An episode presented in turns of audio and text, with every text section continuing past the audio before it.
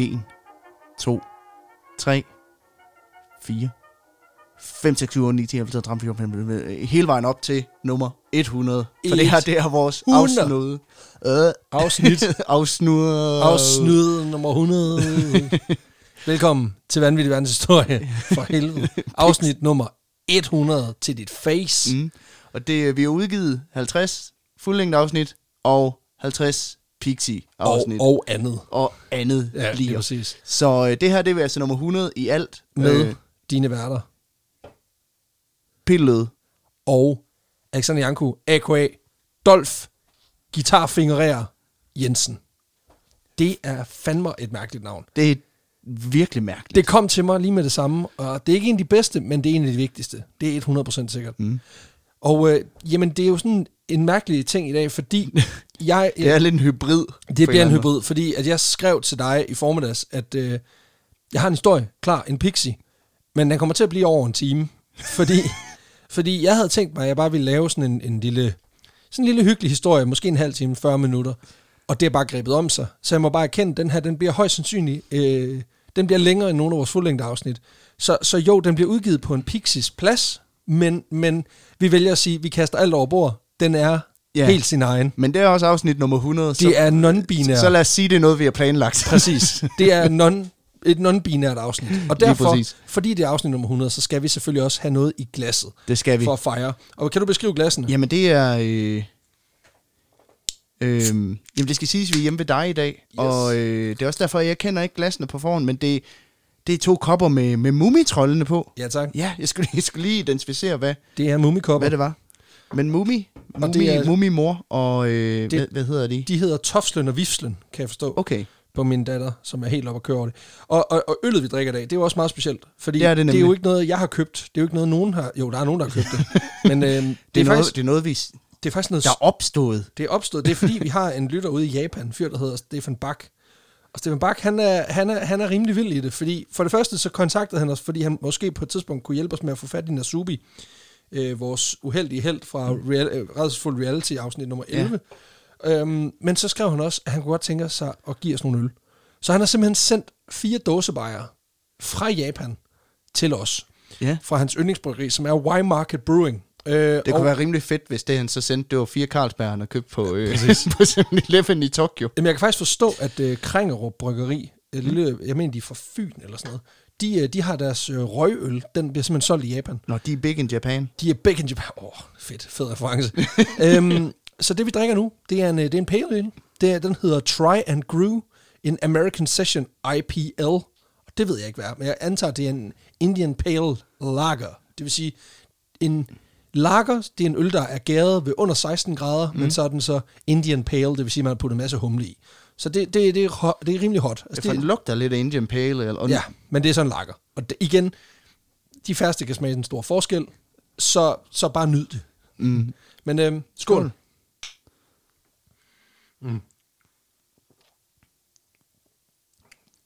Det er sgu meget lækkert. Det Det er sjovt, fordi jeg, altså nu, nu, altså, det er jo ikke transparente kopper. Er ikke på nogen måde. Så man bare overhovedet ikke se, hvad for en farve den har. Den har sådan lidt en, jeg tror, den har sådan en, en altså sådan en mørk pilsner. Altså, jeg har lyst til sådan at stikke fingeren i den, og så stå, øh, skubbe skummet væk. Det sad jeg også lige og gjorde. Så, Må man øh, godt det? det må man selvfølgelig gerne. Og den er Åh, simpelthen... Øh, ja, den har sådan en, ja, sådan, øh, øh, øh, det er sådan en amber farve, Ja, altså sådan en rav, ravagtig farve, ikke? Hen, i, ja, sådan- hen imod det brune. ja, sådan, du har løbet et maraton, og så har du taget på en ordentlig druktur, og så har du tisset Og dagen dig. efter. Holdt dig. holdt dig. Hele Og så er aftenen. det farven. Lige præcis. Nå, Den Peter. smager ikke derefter. Nej, den smager meget af, den, Den- har, den har meget sådan det der klassiske, sådan, øh, øh, meget, meget bitre, meget friske øh, smag, mm. en lille smule øh, grebfrugtskal, og så øh, helt vildt meget sådan øh, nåle, altså græn, Ja, øh, uden at være surt. Så det, den det er sgu meget øh, lækkert. Den er, Den er god. det er den. Vi har en mere. Jeg prøver virkelig på at styre mig, men det er det eneste, jeg har bidt ind med. Det er så fint, Peter. Det, jeg er efterhånden vant til det, kan man sige. Alt er godt.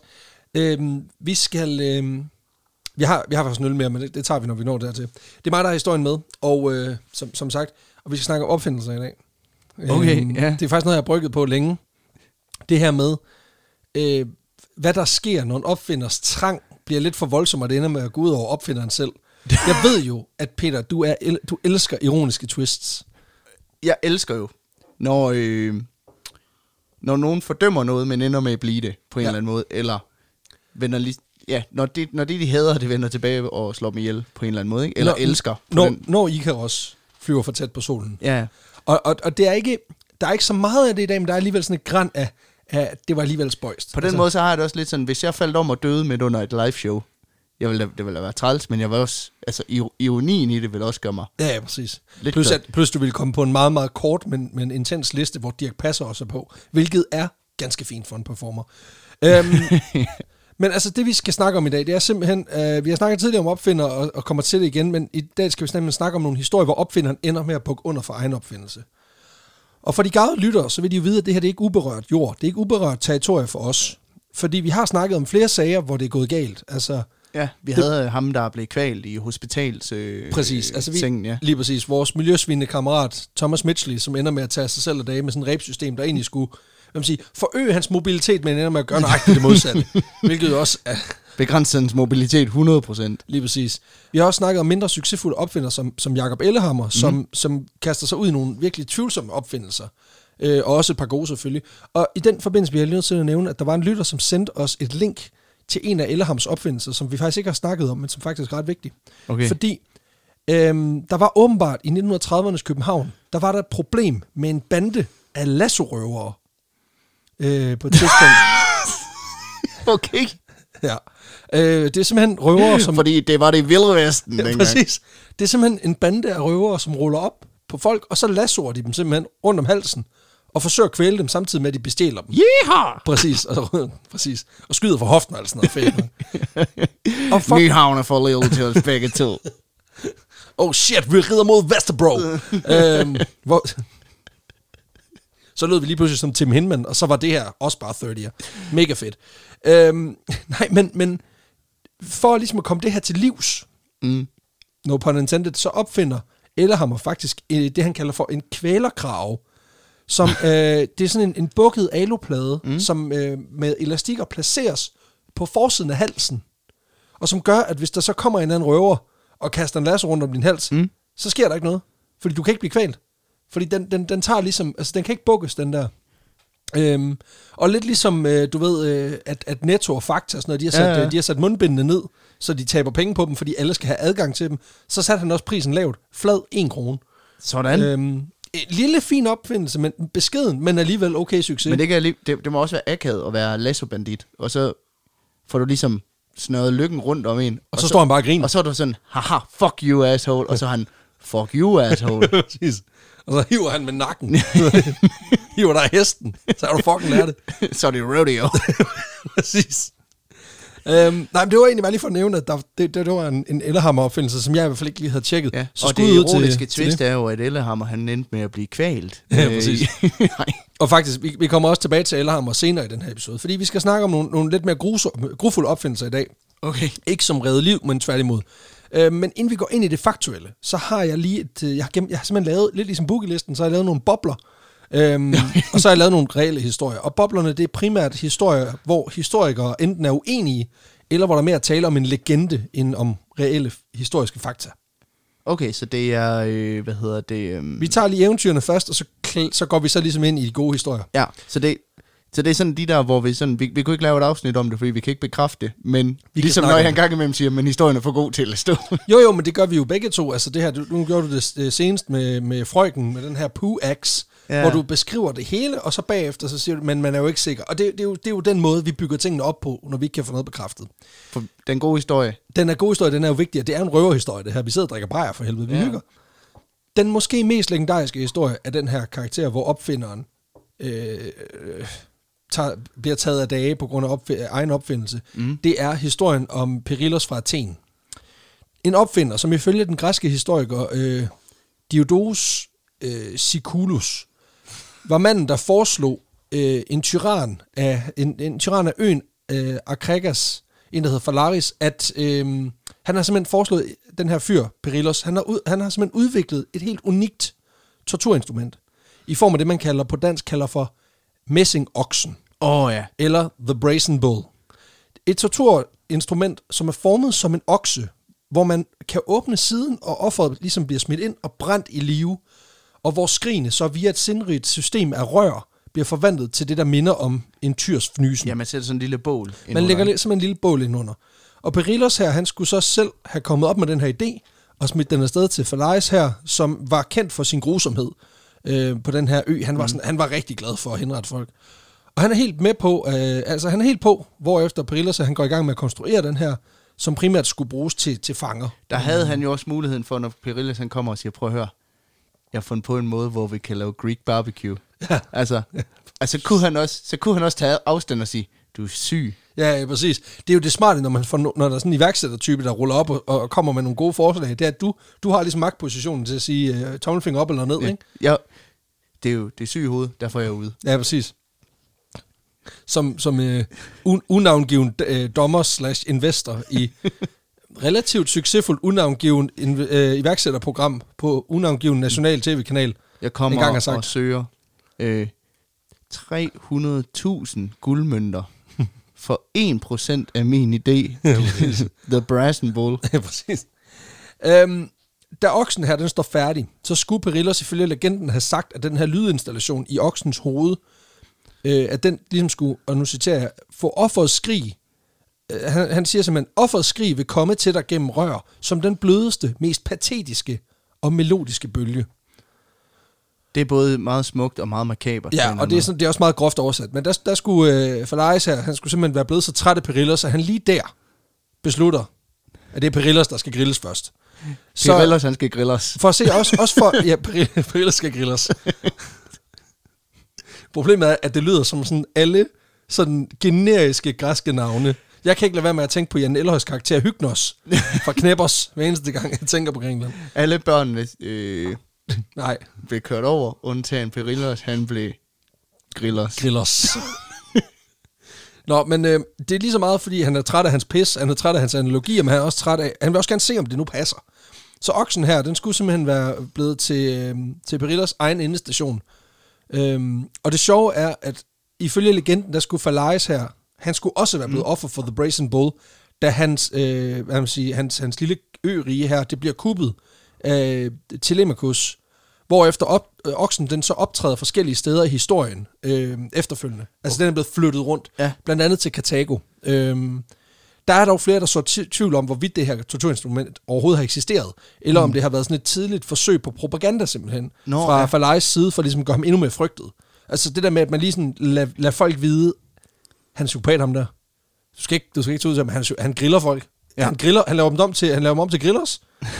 altså, han laver dem om til, til mætse. Altså, det, det, er der ikke nogen, der har behov for. Øhm, Han laver sgu gyros af dig. han laver gyros. Stop. Øh, øh, en anden, vi lige hurtigt skal nævne, det er selvfølgelig historien om øh, Wan Hu. Ikke Wuhan, men Wan Hu. øhm, Wan Hu, han var en kinesisk statsmand, som omkring 2000 år før vores tidsregning angiveligt forsøgte at, at, simpelthen at starte verdenshistoriens allerførste rumprogram. Og det gjorde han simpelthen, øh, han ville ud i rummet. Og måden han valgte at gøre det på, det var simpelthen via fyrværkeri. Fordi det ved vi jo alle sammen. Skal du ud i verdensrummet, så er fyrværkeri det perfekte brændstof. Altså, han var inde på noget med noget raket. Der, der, dertil, Den var god nok. Dertil, men ikke længere. Øh, fordi det har en tendens til at eksplodere imellem 100 og 300 meters højde. Øh, Wan Hu her, han ville det altså så meget, at han en dag simpelthen forsøger at bygge, sin, øh, bygge en stol om til et rumskib. Eller, nu, han, han, han binder 47 raketter fast til en havestol. okay, altså, så han er ligesom ham med ballongerne. Ja, Bare, præcis. The, the OG. Han kom simpelthen øh, 4.940-50 år før ham. Ja. Så ja, men han var den originale. Øhm, han antænder simpelthen de 47 raketter, eller får hans servants til at gøre det samtidig. Øh, lunderne, de løber op, og så øh, forsvinder Han Wu, øh, eller Wan Hu, undskyld, han forsvinder simpelthen i en kataklysmisk eksplosion, hvorefter hans tjenere bare må konstatere, at hverken stol, raketter eller Wan Hu er nogen sted at finde. Øhm, så virkede det. Så han jo ja, det er jo spørgsmålet, om, eller om han bare har lavet en time machine. altså han simpelthen lavet en TARDIS. øhm, historien her, den er nok den største øh, røverhistorie, vi har nævnt i podcasten, fordi der er ikke rigtig noget, der indikerer, at der skulle være et græn af sandhed i det her. Øhm, men han har faktisk fået opkaldt et krater efter sig på, øh, på månen, hvilket jeg synes er ret fedt. Altså det der, så, så har du gjort noget, vil jeg sige. Ja, ja. Øhm, Men Peter, nu... Men det er også meget ironisk, en mand, der gerne vil til månen, og sådan, øh, altså, så opkalder man, øh, hvad kan man sige, efterladenskaberne af en eksplosion på månen efter ham. Ja, det er meget smukt, ikke? Ja, Jamen, jeg, jeg, jeg er selv ret vild med det, vil jeg ja sige. det, det øh, Men øhm, Peter, nu, nu tror jeg ligesom, du er med på, hvad der er emnet her. ja. Og, og grunden til det, nu kommer der nemlig også den, en af de store årsager til, at vi ikke kan lave det her som en, øh, en fuldlængde episode, på trods af, at øh, den kommer til at have længden til det. Det er fordi, at jeg simpelthen valgt at lave det her som en multiple choice. Okay. Fordi det er, det er vi så glade for. Så, så, og, og vi kan ikke bedømme en fuldlængde, en multiple choice på Det var på tre, det vandløbsbarometer. tre historier. Det er jo tre historier, og de handler om vidt forskellige ting. Vi har, vi har gjort det lidt før med noget med de vildeste rabatkonger blandt andet. Præcis. Men, men der løb vi netop også ind i problemet med, jamen, hvordan fanden... Ja, det er lige præcis det, det her? Det er lige præcis det. Så, øh, så den her, den er helt sin egen, og jeg er ked af, Barometer Bjarke, du kan ikke lave ret meget øh, vild, øh, Mm. vild statistik, men øh, sådan er det. En det form, kan være, for, form for maxi pixie. Ja, præcis. Lige præcis. Og det kan selvfølgelig være, Pix, at... pixie max. Pixie Max. Wow. Det kan selvfølgelig være, at vi kommer med et, øh, et fedt Hitler-alias, som åbenbart er, som er, er blevet Bjarkes nyeste hvad man siger, øh, fascination, og det skal der eddermame også være plads til. Nå, jeg har lavet tre historier, Ja. Og dem skal du have lov til at vælge imellem. Okay, ja. Og de tre historier, de har navnene øh, The Gas, øh, Drop Dead Dapper og øh, Live Forever and Die Young. øhm, Okay. Øh, jamen, så lad os tage... Så lad os tage det med dabberen først, og så træeren, og så etteren. okay, så vi slutter på The Gas. Så vi slutter på det gas. Så vi tager Dr- Drop Dead Dapper først. Ja. Godt.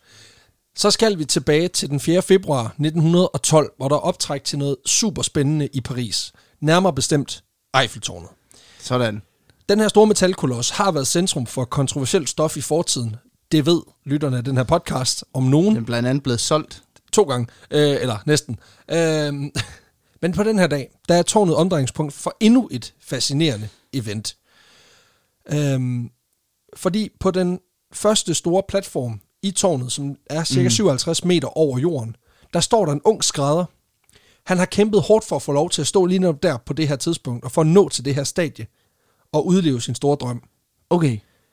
Men hvorfor han står der, det bliver vi nødt til lige at gå tilbage i tiden for at forstå. Fordi Frans Reichelt, han bliver egentlig født i den bohemske del af Østrig. Øh, og allerede tidligere har den her Knight en stor lyst til at flytte til Frankrig, fordi mm. han er fascineret af tøj, hvorfor Paris er et naturligt valg for ham. Ja, Og øh, det betyder også, at han rykker ligesom dertil, så snart han er, er, er moden til det, simpelthen med det formål at starte en skrædderforretning. Det gør han, og han bliver faktisk en rigtig, rigtig stor succes, øh, både for parisianerne, fordi at han har virkelig øh, god sans for, hvad de, hvad de vil have, men i høj grad så har han også øh, opbygget et godt klientel af østriske handelsrejsende, som simpelthen kommer til byen i forretningsøje med. Og så Formentlig, fordi han kan give dem en god service. ja, så er de lige inde forbi, og han taler Ja, præcis. sprog, deres sprog. Præcis. Og, ja, Og han, du ved, han har bragt Bohem til Paris. Altså, Ja. det, er, det, er det, de, det er fandme det, de vil have, ikke? Bohemian Rhapsody. Præcis, men udover fedt, kluns og swagger, så er der en anden ting, som fascinerer Frans her, nemlig flyvning. Og igen, podcast, Sådan. lytterne vil vide, at det er altså også noget, som folk i, i slutningen af 1800-tallet, starten af 1900-tallet, også synes er ret fedt. Fordi flyvning er, øh, da han flytter til Frankrig her i slutningen af, af 1900-tallet, øh, altså 1900'erne hedder det, der er det ret hot shit. Altså folk er vilde med Ja. det, og i Frankrig øh, har de franske rigmænd også kastet sig froden over det her hobbyprojekt. Og så vidt jeg kan researche mig frem til, så har den franske øh, flyverganisation Aeroclub de France, det er også en af de største på verdensplan. Altså det er Ja, en af dem, som På er det her tidspunkt. på det her tidspunkt, ja. som er bedst organiseret, og, og virkelig også har nogle midler til at, at lave nogle fede events, øhm, og støtter op om det. Jeg mener faktisk også, at, at ham, der flyver først i Europa, mm. Di Santo, han er, han er vist nok også fransk, bo, altså beboende i Frankrig, men er egentlig argentiner. Så okay. Det kan jo godt være, at der har været et eller andet spirende iværksætter flyvemiljø i starten af 1900'erne Det- det, i Frankrig. Det er der i hvert fald meget, der tyder på. Sil- Silicon Valley for, øh, for flyver. For, for folk, der flyver øh, af ting, de har bygget af pap og træ. Lige præcis. Interessen er enorm, og det, men der er, der er også et klart problem i det her, fordi de her flyvemaskiner, man udvikler i slutningen af 1900'erne og i starten af 1910'erne, Mm. De er pishammerende farlige. altså, Ja, det, men, det, men det kommer jo også primært af det der med, at hvis den ikke den flyver, så falder den ned. Det er det. Fordi modsat, modsat Jacob Ellehammers flyver, som, som jo ikke hæver sig mere end en optimistisk meter på en god dag, så kommer de her nye maskiner, øh, som franskmændene udvikler, de kommer altså et stykke op i luften. Mm. Men de er jo ikke det mest pålidelige i verden. Nej, nej, nej. Øhm, altså motoren har en tendens til at sætte ud, vingerne har en tendens til at brække. Ting går galt. Mm. Man skal huske, flyene er franske, så de giver ret tidligt op. Det er sådan lidt, præcis. De lader sig køre over, når de altså, bare møder en, en my af modstand. Og øhm, det betyder også, at, at der fra tid til anden er en kammerat, der simpelthen styrter i døden øhm, i de her maskiner. Og det gør så, at der naturligt opstår en interesse for sikkerhedsdelen i det her. Øhm, det er klart. ja, præcis. Øhm, Ja.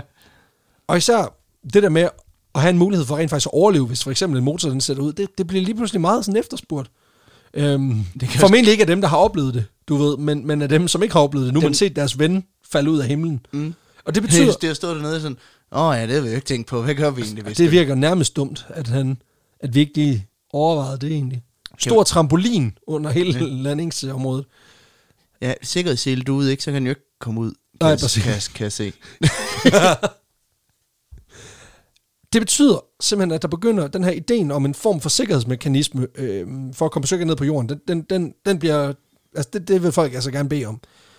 Og som virkelig flyveinteresseret skrædder, så kunne Frans på det her, som på det her tidspunkt i 1910 har fået øh, fransk statsborgerskab, og faktisk har skrift, skiftet navn til François. Jamen, altså, har som virkelig taget den til som sig. man, som man jo gør. Han er assimileret. Altså Søren Pind ville have elsket ham her, ikke? Ja. Øhm, han kan ikke undgå at høre om det her problem, vel? Fordi altså, han er ude på, han er sidder ude på, hvad man siger, Paris' svar på flyvergrillen hver eneste weekend, og, og sidder bare og spotter fly og Altså, hygger, fra- franko- spiser en pølse med frankofil øh, flyveelsker, det... Øh, frankofyl, frankoflyve elsker, lige præcis. Og øh, naturligt, så tænker han, han arbejder ligesom med stof og klæder i sin hverdag, så han tænker simpelthen, jeg kan fandme sy mig ud af det her øh, problem. det kan man jo med alle problemer. Ja, præcis, Der kan du sygt ud af det. Det, det synes jeg da er en, en, en naturlig... Altså man kan sige, det giver også god mening, fordi man kan sige, han har jo også, han kigger jo også tilbage i tiden og lader sig inspirere, fordi han begynder nemlig at designe en form for anordning, som kan bringe folk ned på jorden igen. Det kan, det, nej, undskyld, det er bare, det kender man jo, når man sidder nede ved psykologen og snakker om alle sine problemer, ikke? Så siger psykologen, ja, det er også fint, men har du overvejet syg derude? har du overvejet syg problemerne væk? Jamen, det kommer mormor ikke tilbage. Nej, Nej, men når du er der, når du sidder og syr, så kan det være, det er ligesom at være sammen med hende. Mm. Altså, nu synes jeg også, at du bliver nødt til at være lidt åben i den her proces, fordi ellers så bliver det altså svært for os. Altså, du skal også tænke på som psykolog, hvor svært det er at arbejde med sådan en, sådan en fucking nej-hat som dig. Så det er derfor, jeg ikke skal være psykolog. Jeg er simpelthen for aggressiv. ja, nu siger jeg som psykolog, øh, at syg derude af det. Nå jo, men altså, der findes folk, der kan komme over traumer ved at stå og, og, og en alpaka, for eksempel. Det er jo åbenbart en meget brugt terapiform, at folk de, de hygger sig på en alpaka-farm. Ja, ja. Så, så altså, terapi, terapidyr, så kan du, sådan, altså en terapi, terapisvætter, eller et par terapibukser, et eller andet. Sådan et par terapiulende sokker. Ja, præcis. Nej, det, er så, det er jo så strik. Oh, Ja. Held og lykke med syg sokker, men altså, ikke desto mindre. Øhm, man kan sige, på det her tidspunkt findes der allerede nogle muligheder i form af sådan nogle simple faldskærme, Mm. øh, men de er ikke lavet, så de kan bruges i et fly, fordi at, øh, man kan sige, de, dem der allerede findes, det der ligesom er deres idé, det er, at de allerede er slået ud. Det vil sige, at du er, til, du er ligesom iført dem, og så ligger der simpelthen Nå, bare en ja. stor bunke stof, i det tilfælde, at Ja, du fordi der er ikke nogen udløsning i det. Lige præcis. Spot on. Øh, vi går bare videre fra sætningen, hvor du siger, der er ikke nogen udløsning i det. og man kan sige, det er jo noget, man har brugt i forhold til ballonflyvning, som jo har været en ting i, i over et århundrede på det her tidspunkt. Ja, ja. Øhm, men man manglede ligesom en skærm, der kan bruges af piloter, fordi at man havde brug for, at, som pilot, at der skulle du ligesom ikke være hæmmet i din bevægelsesfrihed. Fordi når du flyver en, en ballon, så har du ligesom en kurv, du står i. Hvorimod her, der, der sidder du ligesom i et cockpit, og du skal ligesom bruge dine hænder, bruge din krop og kigge rundt og sådan noget. Ja, ja. På en helt anden måde, end du skal i et fly. Og hvis du kommer ud, du sidder ligesom et sted, hvor du ikke... Altså, der er ikke, der er ikke super meget plads inde i en flyver. Nej, slet ikke på Øhm, det her tidspunkt, fordi, nej, fordi- der har man slet ikke tænkt over alt det der med lager. Og, Nej, plus at man har også, du ved, du ved har svært, svært nok ved at overvinde tyngdekraften, som det er. Så, så, så skal du så ikke det smide alt muligt lort ovenpå det. Præcis. Øhm, og François her, han begynder simpelthen, øh, hvad kan man sige, at designe og sy en masse prototyper. Mm-hmm. Hvor han simpelthen vil prøve, og han laver sådan en, en han, det han egentlig gør, det er, at han tager en, en standard sådan pilotdragt, som de allerede har på, altså Ja. en flyvedragt, og så begynder han ligesom at sy med udgangspunkt i den. Altså sætte noget stof på, og, og noget, som folder sig ud, øh, og ligesom giver den her afbødning i faldet. Øh, et sted, der står ligesom beskrevet, det er en form for vinge, der sidder fast på nogle, et system af, hvad man siger, nogle pinde eller noget, nogle metalstænger eller sådan noget, så den ligesom folder sig ud, hvis man, hvis man falder. Okay. Øhm, så, så det er sådan noget, der ligesom er festnet til en, ligesom sådan en rygsæk nærmest. Så det er ligesom... Det, det er ligesom, Ligesom- det er ligesom hans vinger i, i Batman Begins. Ja, eller i, øh, ligesom Falcon i, øh, i, øh, i Marvel-universet. Okay, Ja. Så ja. præcis. Sådan lidt, lidt i den stil, men så er der også, der er også, hvad kan man sige, en faldskærmslignende genstand, men som, som er pakket pænt sammen og sidder på ryggen. Okay, ja. Øh, han begynder at teste det her, og jeg kan godt lide måden, for han er meget en til en, fordi det han gør, det er, at han, giver, øh, han finder nogle mannequinger, som han tager med hjem fra arbejde, så giver han dem den her dragt på, og så begynder han at kaste dem ud af sin lejlighed for femte sal. Som form for crash test dummies på Ja. en eller anden måde. Ja. Jeg tænker, det, det, altså nu, nu bor jeg jo i, i, i rækkehus her, ja. Altså, det der med, at du sidder... Du, altså, det må være sindssygt at bo i opgang med ham. At du står i køkkenet og kigger ud, og så falder der kraftet med noget... Altså, en person ned fra, ja fra, fra overetagen med, Med, med vinger. med vinger. Men han bare sådan, det var fandme en stor due, da. Jamen plus, at han, at han gør det jo en 10-15 gange om dagen, når han tester. så på et tidspunkt, så bliver du også nødt til, når du kigger ud og vurderer, der, der bliver ved med at falde nogen ned. Er det rigtige Ja. mennesker? Er det, er Men det, det er en også sådan på, duft, altså, altså, første gang man ser sådan en mannequin falde forbi, så er man da sådan, nej, nabo, jeg tror lige Præcis. naboen har hoppet ud af vinduet. Ja, når, når, det sker for 30. gang, så er man sådan, Ja, præcis. På et tidspunkt bliver du helt blind for, om det rent faktisk er et rigtigt menneske. ja, du har besøg, så er folk siger, ej, jeg tror, det er der hoppet en ud. Så nej, Det må også larme af helvedes til, hvis den ikke folder sig ud, fordi så falder der jo bare noget ned. Dunk. 20 meter, ikke? Øhm, de første tests går faktisk okay, øh, på den måde, at, at, at det her system, han får bygget, det folder sig sådan nogenlunde ud, og så sænker det ligesom hast, faldhastigheden, Mm. så de ligesom lige så stille lander. Men de her mani- mannequinger, de vejer jo heller ikke en til en det samme, som et menneske gør. nej, øhm, det, og så er der så også en række praktiske elementer. Lad de har heller sådan- ikke nogen ben, eller arme, eller hoved. Jo jo, det er sådan en, det er sådan en fuld, Okay. full body, ikke? Men, men der er også nogle praktiske elementer, som giver problemer med det her første design. For det første, så fylder den her dragt sindssygt meget. Øh, fordi han har brugt sådan noget relativt tungt stof til de første. Mm. Øh, han bruger cirka 6 kvadratmeter stof, og det er ret meget stof. Det er ret meget stof. Og så er den her konstruktion, der ligesom skal folde tingene ud. På størrelse med en mindre kollegeværelse. Lige præcis. Øh, det er meget mindre kollegeværelse, men stadigvæk. Øhm, det er sikkert det, er, det er rum, vi står i, vi sidder i lige nu. Øhm, og så konstruktionen, han har lavet, er også ret klodset. Og så vejer det i øvrigt til sammen 70 kilo. Okay, Det er for tungt. Det er for tungt. Ja, altså, ideen er jo ikke, at du skal pakke mere vægt på, så du falder endnu tungere. Men, men det er nærmest det modsatte. Cannonball! Ja, præcis. I bund og grund, lige nu har han bare bygget en dragt, som gør det mere effektivt at slå dig ihjel, hvis du hopper ud for Ja. noget. Prøv at høre, så er du ikke bange så længe. Præcis. Og han viser sit design for Aero Club de France, som simpelthen siger, den her skærm, du har udviklet, altså, den, den sænker jo ikke farten. Altså, dit design er fucking livsfarligt. Det er det, de siger til ham vidderligt. Okay, ja. Øhm, Så de og- siger bogstaveligt til ham, det, det skal du ikke forfølge. Ja, altså jeg mener, at ordene falder sådan en retning af, du kommer til at brække nakken, hvis du prøver den der af. Okay. Øhm, men François, som han hedder nu, han tror altså på sin opfindelse. Han, han, han lader sig ikke som sådan diktere af, at der sidder nogen, som alle sammen flyver, professionelt, eller semi i hvert fald, der siger, det her, det skal du ikke. Det minder mig lidt om, ja, nu, nu snakker vi løvens huletid, jeg har Ja. set det klip fra, jeg, jeg kan ikke huske, om det er amerikanske eller det, øh, eller det engelske, men hvor der er en inde, der pitcher sådan en helt ny form for vejskilte, Nej, det, hvor, det jeg ikke hvor han så siger, det er it's revolutionary, det er noget med nogle lys, der blinker, jeg fatter Ja, det ja, ikke. ja. Men hvor de så siger sådan, have you, uh, have you asked the, the road department what they think? Yes, and they think it's a really bad idea. Men det er ikke som sådan en indikation på succes jo. altså, bare dem, der skal købe produktet, de synes, det er lort. Altså, Jamen, det er også noget med, at man kunne have 50 millioner dollars eller sådan ja, noget. ja, ja, selvfølgelig vil han det. Selvfølgelig vil han det. Jamen, det er virkelig sådan, og, og, han er virkelig sådan ustoppelig, for han tænker, det kan godt være, at de siger til mig, at det her, det, det, det skal jeg ikke. Ja. Ja. Altså, de prøver også aktivt øh, at stoppe ham til at, med at fortsætte, men han bliver ved. Øhm, han, han laver også, altså man kan sige, han laver også De tager nogle, mannekingerne fra ham. begynder bare at klippe, kommer ind i, mens han sidder og arbejder på det, bare begynder at klippe i stoffet. Øhm, han begynder at lave nogle designændringer, for han kan jo godt se, hvad deres pointe er, fordi de Mm. virker ikke. Problemet er ligesom, at de tests, han så laver, de bliver dårligere. Fordi den Okay, mekanisme, han får designet, den, den folder ikke ordentligt ud. Nej, Så fordi derfor- han egentlig har skåret. Ja, Fordi at, at men, det, det virker i hvert fald bare ikke for ham. Så i takt med, at han udvikler produktet, bliver det faktisk værre. ah, Og det er jo ikke nødvendigvis en god ting, når det gerne skulle gå en anden vej. Øhm, nej, det er, lige, ja, men han får også blod på tanden, fordi... det er ligesom Windows. jo mere du udvikler Ja, på, jo værre bliver det. Jamen, lige- altså 95, rimelig stabil. 98, mest stabile styresystem i Ja, verdenshistorien. XP, også okay. X, nej, 2000. Fucking lort. XP, dårligere end 98. Og så derfra er det bare gået ned ad bakken. Ja, så kom Vista. Ja, fuck, Jeg husker. Vista. Ja, jeg kan godt huske Vista. Det var en katastrofe. Ja, det var med sindssygt. Det var sådan, så folk helvede ville bruge Windows XP. Men det så godt ud, øh, for hvordan ting så ud dengang.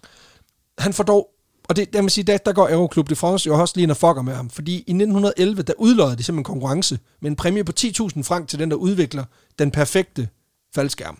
Ej, og det det er, er jo ikke det, det er jo ikke det smarteste, når du ved, allerede ved, at du Der er har... en tosse derude, Ja, der- præcis. Du har, du har ham, der sidder på flyvergrillen hver eneste fredag til søndag. Han tager ikke hjem, han sidder der bare i to døgn mm. og, og, og syr, hvor man tænker... Og blev ved med at sige, vil du ikke prøve den? Præcis. så er nej, Prøv lige at tage Men præcis. Altså, hvad, hvad har de regnet med? Selvfølgelig fortsætter han, ikke? Øhm, og det stopper selvfølgelig heller ikke den her unge skrædder. Øhm, og selvom hans designs ikke leverer optimalt med de her dukker, så, har han, så, så tænker han, okay, det der er fejl her, det er, det dukker. Okay. Det er tid til selv at prøve faldskærmsdragten. Okay, ja, det, simulation is over. Ja, præcis. Det er ikke valid data. Det ser, det ser godt nok, at altså, alle indikationer er lort, men jeg bliver nødt til Nu går, at prøve vi, igen. nu går vi fra beta. Nu går vi til human trials. og det gør han. Han laver, i, som, så vidt jeg kan læse, i hvert, i hvert fald to tests, hvor han selv er testperson. Og begge gange går det galt. øh, den ene gang, der hopper han ud fra mellem 9 og 10 meter. Øhm, og, og forsøger at få den her... Sådan op fra brændeskuret. Ja, præcis. præcis. Og, og forsøger ligesom at få den her øh, faldskærms øh, vingedragt til at deploy. Han ender i en høstak. Nå, Og det er til hans held, fordi den der faldskærm, den gør ikke overhovedet, som han havde tænkt. Så, så den afbyder ligesom faldet. Så det der, man kan sige, det, altså det han kommer på noget, en løsning, rent faktisk virker, det er en hø. Det er at køre hø ind under. Præcis. det, det er bogstaveligt talt pude. Ja, præcis. Nå jo, men altså, det synes jeg jo også er et genialt forslag. Det kunne være, det var det, han kom med ned til den der klub med næste gang. Mm. Jeg har tænkt over det. Jeg har fundet ud af, at hvis vi bare lægger hø ud i hele Frankrig, Hele, hele Frankrig skal ligne en kostal. vi skal bare have en nedfaldsmåtte over hele landet. Så er det lige meget, hvor de lander. Nej, det kan vi ikke. Okay, alternativet er, at hver gang der er en flyver, så kører jeg under med en traktor med hølæs. Og de må helst ikke falde fra mere end 10 meter, fordi ellers så slår de sig ihjel. Øhm, nej, anden gang, der, der laver han simpelthen, der tager han simpelthen øh, manikingernes, øh, det han har udsat dem for ved at hoppe ud af sin egen, han hopper simpelthen ud af sin egen lejlighed. Så han, han Michael Strunger den simpelthen, øh, med, sit, øh, med, det her, med den her øh, dæmmer. Øh, han ender med at brække benet. Så den afbøder jo lidt af faldet, men ikke nok, fordi han, han bliver invalid. Øh, Jamen, hvor, dels- hvor højt op bor han? Jamen, bor på 5. sal, så det er sådan noget 15-17 meter eller noget. den stil. Okay, ja. Så det er alligevel, altså... Ja, den har gjort et eller andet. Ja, præcis. Der er gjort, jo, jo, men... Men det kan også være en landet heldig. Ja, ja, præcis. Der, der kan være mange ting, ikke? Men han ender med simpelthen at brække benet. Det får han simpelthen... Øh, ja, imens han ligesom sidder og kommer sig, så, så tænker han ligesom, hvad, hvad skal jeg gøre? Og i stedet for at konkludere, at hans design er lort, og han burde fucking stoppe med det her nu, At det er en dårlig idé. ja, så mener han ifølge en af kilderne, at, øh, at det her det handler ikke om, at han designer dårligt. Det handler simpelthen om, at den distance, han hopper ud fra, er for lille. Fordi Nå, så når jeg slet ikke at virke. den når simpelthen slet ikke at slå sig ud i alt dens pragt and glory. Åh, oh, det er klart. Det er klart, det giver jo me-. Præcis. Ja. Ja. Så derfor er han nødt til at finde et andet sted at hoppe fra. Og naturligt falder valget på Eiffeltårnet. Sådan. Ja. øh, han har nemlig før smidt dukker ud fra det her 57 meter høje tårn. Okay, og, Og de er gået i stykker. så, Altså igen, resonemanget er ikke genialt der. altså, der er, ikke meget, der er ikke meget logik, hvor det er sådan, dukker, dukker gik i stykker, mekanismen virkede ikke. Så må den virke på mig. Præcis. Det er simpelthen vægten. Nej, men det kan jo også godt være, at der er et eller andet med, du ved, altså det der med, at hvis der er mere vægt, der hiver, mm. så kan det være, det gør. Men der kunne man sige, du kunne starte med at, du ved, binde blylodder på fødderne. Altså, giv nu bare lige den der mannequin nogle sicilianske øh, støvler på, og så kast den ud. Men nej, det er næsten for besværligt. Og hvis du selv skal teste den, tag hjelm på. Ja, jeg hjælper ikke lige frem på det, kan man sige. Men, men, øhm, han begynder simpelthen at søge om lov til at lave forsøg ved selv at hoppe ud. Øhm, eller i hvert fald forsøg til, at han, han søger ligesom om lov til at bruge Eiffeltårnet. Øh, det gør han i 1911, men gang på gang bliver han simpelthen afvist. Det er fordi, det er selvmord. Øh, primært fordi, at øh, politiet, de vurderer, designet er lort, og du dør, hvis du gør det her. øhm, Det er også godt, at politiet ligesom passer på folk på den måde. synes jeg jo. Ved ligesom at sige, det skal du ikke gøre, det er en dårlig idé. lige præcis. I starten af 1912, der giver de ham endelig øh, grønt lys. så, så, så, altså hvis der er noget, du kan lære af den her historie, så er det bare at blive ved. Altså, det, det igen, vi kom, vi kom til at sige i et afsnit sådan, at spam, ja, det virker. ja, ja, præcis. Jamen, det, er jo- det er jo det. Øhm, og det, det bringer os naturligt ved, videre til 4. februar, hvor han står klar med sit endelige design.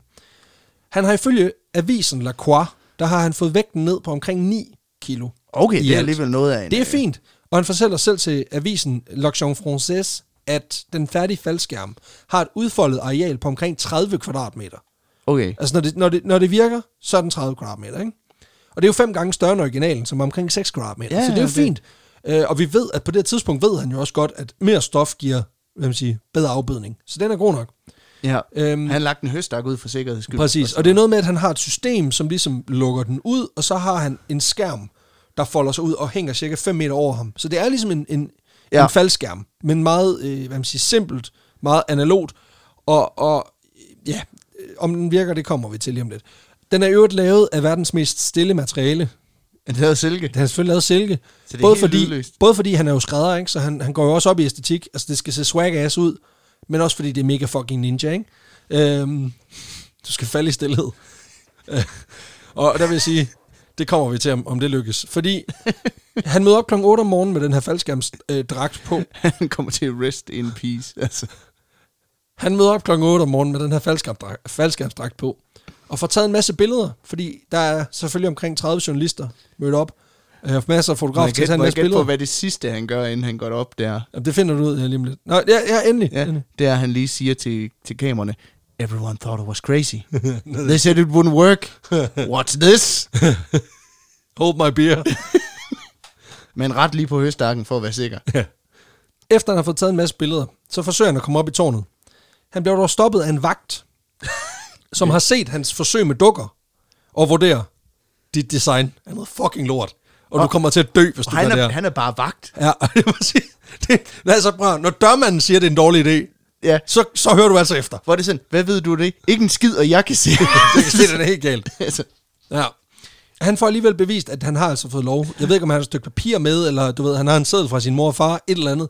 Han får i hvert fald lov til at komme derop. han tager en suicide note. Ja. Det, Og cirka 20 minutter efter, der står han simpelthen op på den her platform, på et lille bord, oven på en vakkelvognstol, som står oven på det her cafébord. Klar til at hoppe. Øhm, bare lige tilfælde af. Nå, men også bare det der med, at, at han har, altså det er ikke at han står professionelt noget. Han står på vakkelvogn, øh, caféstol.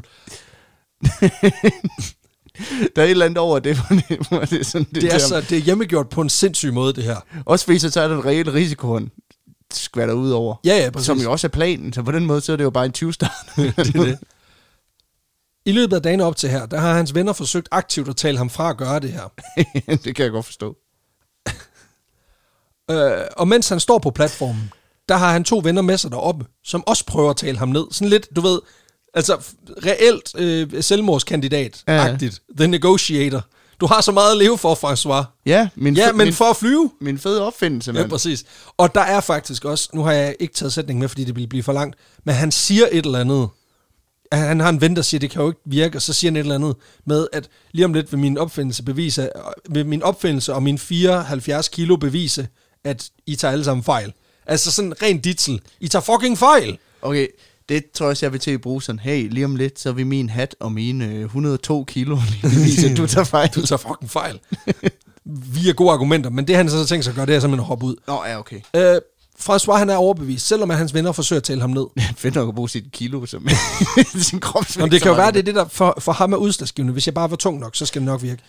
Han står på den her platform i omkring 40 sekunder, inden han øh, kl. 8.22 hopper fra den her vakkelvogne øh, caféstol øh, ud fra Eiffeltårnet. Oh. Og han hopper de her 57 meter ned foran 30 journalister og mindst to filmfotografer, som fanger, Nej. at han hopper. Faldskærmen den folder sig en lille smule ud, for så at samle sig rundt om ham, inden han efter små to sekunder bare rammer jorden med et kæmpe brag. Nej, det er værre end det. Der er jo ikke lyd på, øh, men det, man kan se, Nå ja, at det er helt... Præcis. Digge, digge, digge, digge, digge, little, little. Nej, jeg tror ikke, de har lagt underlæggende på. François, han laver et 15 cm dybt impact-krater på jorden, og dør øjeblikkeligt af sine kvæstelser. Og det krater, det er jo opkaldt efter ham den dag. Wow, that's dark. Det er to, der har fået krater opkaldt efter sig. Det ene, det er så bare sådan en lille, altså en lille, lille hul foran Eiffeltårnet. Kloatdæksel. øhm, han dør øjeblikkeligt øh, af sine kvæstelser. Altså, man, vurder, det, man, man kan simpelthen se, han har brækket ryggen, Hans øh, kranie er smadret. Der, altså, han er, han er fucking færdig. Han er krøllet. Han er fuldstændig færdig, altså. Og det, jeg griner ikke det er bare fordi, det er så, det er så absurd Det er en situation. torsk dumt også. Det er fuldstændig vanvittigt. Øh, François Reichalt hedder han jo så i dag. Reichalt. François Reichalt, som han hedder, øh, bliver på mange måder et symbol, synes jeg, på den her georgierløs ånd, der ligesom herskede i slutningen af 1800-tallet, starten af Mm. 1900-tallet. Men for helvede, hvor er det da bare en trist måde at gå ud på, altså. Og, og i det værste, han ser fucking dapper ud i det der outfit Gør der. det? Der er sindssygt gode billeder af det. Nå. Øhm, den her sag får i øvrigt politiet til, det er jo dem, der står for at give tilladelse til eksperimenter ved Eiffeltårnet. De bliver ekstra varsomme på, og, og, på hvad de siger ja til. Fordi der, Det- er, der er nemlig mange, der efterspørger for lov til at lave alt muligt mærkeligt ved Eiffeltårnet, fordi det er, det er et højt sted. Ja, Man ja. kan bruge det til alt muligt fedt, ikke? Øhm, der er blandt andet en politimester, en der hedder øh, Louis Lepine, som udtaler, at han kun havde sagt ja, fordi han var overbevist om, at François kun ville kaste dukker ud igen. Nå, ja. Øh, det kommer så ikke til at ske. Men det og- forstår, der må, altså, der må også være nogen, der har fået de dukker i hovedet. Nej, nej, fordi så har han jo bare fået skærmet af. Nå. Så, så, mange, så mange mennesker var der jo her. Altså, det er en stor plads, der er foran. Så, så det, man kan jo sagtens... Hvis han, Folk er kommet gående forbi og tænkt, jeg ved, hvad der er spadet af. For så er det bare sige sådan en mannequin, der bare crasher ned. Præcis. Og laver huller. Øhm, der er senere blevet spekuleret i, hvorvidt han rent faktisk bare løg for politiet. Mm. Og jeg synes ikke rigtig, jeg kan finde bekræftelse noget sådan præcis på, hvad der skete, men jeg kunne forestille mig, det er noget retning af, du ved, han har fået et nej. Må jeg, må jeg ikke? Nej. Må jeg ikke? Nej. Hvis det nu bare dukker. Ah, er det det, du... Ah, Ja, ja. Ja, ja, ja. Jamen, det er kun dukker. Ja. Og så da han, da han så mødte ham der vagten, hvor dine dukker, de kommer lige om lidt. ja. Jeg går lige op og gør klar. Jeg kan lige op og gøre klar, præcis. Og så har han vagten stået dernede og tænkt sådan, det er en underlig mannequin, det der. Ja, ja præcis. Den har både hoved og arme og alt muligt. Og et kamera i hænderne, altså det, det virker mærkeligt. Han ryger selvfølgelig på forsiden af en masse aviser dagen efter, og, og, hans, og den her videosekvens, som findes, den bliver simpelthen spillet rundt omkring i Paris. Han går simpelthen viral. Han går viral, ja. Og du kan faktisk finde den her video. Den ligger både på Wiki, men den ligger også på YouTube. Lol, funny fail. Præcis. Øh. Jamen, det er virkelig hardcore, fordi det er vidderligt. Det er sådan en af de der historier, der, eller den her, den her ting med, at hvis bare tingene er gamle nok, Mm. så er det okay. Ja, ja. Hvor jeg sådan tænker, altså, du, kan, du vil jo ikke kunne lægge en... en altså, jeg, jeg antager ikke, at der nogensinde kommer de der sådan, hovedafkapningsvideoer fra ISIS. De ender ikke på YouTube om 50 år. Altså, Nej, det håber jeg ikke. nej, præcis, der- men her er det, det er en mand, der vidderligt begår et selvmord. Ja, Hvor, ja. hvorfor er det anderledes? Men det får alligevel lov til at ligge, fordi det er gammelt, ikke? Altså, det er bare det, jeg synes er så sindssygt. At, Ja, ja. at det får lov til at ligge ude. Så, øhm, Det er fordi, når det er sort-hvid, så er det charmerende. Ja, præcis. Øh, og prøv at se, hvor sjovt de går, fordi at uh, frameraten ikke er den samme og sådan noget ting. Ikke? Men det var simpelthen historien om uh, Frans uh, Reichalt, eller François Reichalt. Uh, det blev hollandsk lige pludselig. Og hans uh, uh, dapper forsøg på at opfinde en... Uh, Der faldt med stil. der faldt med fucking stil. Han så godt ud, og han var indsvøbt i silke, så det har været helt stille. Afbrudt af et ordentligt brag. Forfærdeligt. Men igen, da, altså, da selve faldskærmen landede på jorden, der sagde den, ikke en lyd. Nej, præcis. præcis. Det gør, det gør øllen til gengæld. Ja. Så øh, vi går videre her. Det er, en, øh, det er simpelthen Yuzu Pale Ale, også fra Market Brewing, øh, vi er ude i her. Og det er jo fordi, Yuzu er en mm. øh, asiatisk, en, jeg mener faktisk, den er fra Japan, japansk øh, citrusfrugt. Okay. Og det her, det bliver første gang, jeg nogensinde har smagt noget med yuzu, som rent faktisk kommer fra det land. Altså de yuzu, jeg har smagt, det er sådan noget, det kommer fra, fra Mellemøsten og sådan noget. Så det her, det bliver, det bliver faktisk ægte. Nå, Skål! skål. Vi skåler hen over mixeren, det virker heller ikke dumt overhovedet. Og den er... Den har ikke været dyr i hvert fald. Er det det? Den smager... Det er alle 10 af pengene, der Jamen, det er det. Og den smager sgu meget godt. Mm. Den er sådan øh, meget mild, har lidt citruspræg, og så den smager for mig lidt af blyant. Det er sådan, træ, lidt, sådan en lille smule som sådan en blyantstræ. Nej, Sm- Smager du meget på det, eller? Nå, men jeg kan bare huske, du ved, det der med at have tykket, tykket enden af sådan en blyant i smadret i, øh, i Nå. folkeskolen. Men det er også fordi, du ved, jeg, altså jeg er jo sådan, jeg er jo en af de der 90'er børn, der ikke fik en diagnose, men, øh, men nok egentlig skulle have haft det. Jamen, jeg gumler også på alt. Ja, det er det. Som man Og, siger. og det er så det, jeg bruger, min, øh, jeg bruger al min vågne tid nu på at fortælle min datter, at hun ikke skal gumle på alting. Så, Det er kun far, der må det. Det er kun far, præcis. Hvorfor sidder du og tykker? Hold din kæft. Ej, Gå over, gå over og lege med dit Lego. Ikke fars Lego. præcis, det er mit Lego. Ej, sådan, sådan snakker jeg selvfølgelig ikke til min datter. Hun er tre, så det gør vi ikke. Nå, vi skal videre. Du vil gerne have historie nummer tre. Ja. Ja, det er den, der hedder Live Forever or Die Young. Den hedder faktisk Live Forever and Die Young. Okay, ja. Og vi skal til Rusland.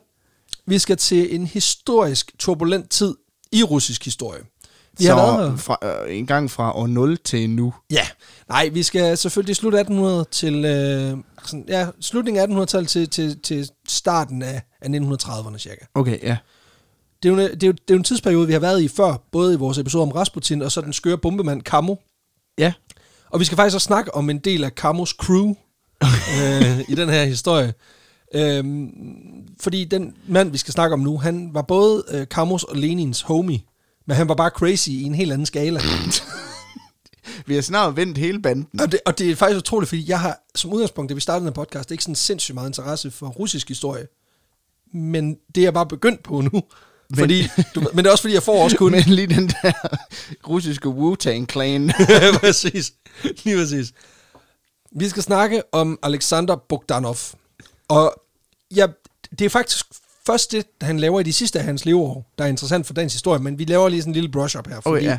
Alexander Bogdanov, han bliver født i Sokulka i det nuværende Polen i 1873. Som ung, mega interesseret i politik, og bliver i starten af 1900, der bliver han del af den bolsjevikiske bevægelse, og, og hvor han sådan ret hurtigt bliver en del af indercirklen, sammen med Lenin og en fyr, der hedder Leonid Krasin. Øh, Ja.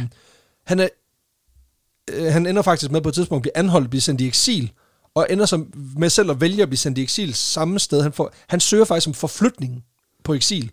Og det, det, det må man åbenbart kan man godt det? Bare det kan man søge, åbenbart søge om intern flytning? Ja, det, det, det, det gør han, og det får han lov til, fordi han Er ender faktisk ligesom, med... på, ligesom på et kollega, hvor det er sådan, "Jamen, nu er jeg træt af at med de her røghuller. Præcis, jeg skal op på gang nummer syv. Ja. Lige præcis. Og han ender så med at, at være i eksil samme sted, som Lenin er. Okay. Hvilket er super nice. Så de, de bliver ligesom homies og begynder at planlægge underground, laver alle de fede ting.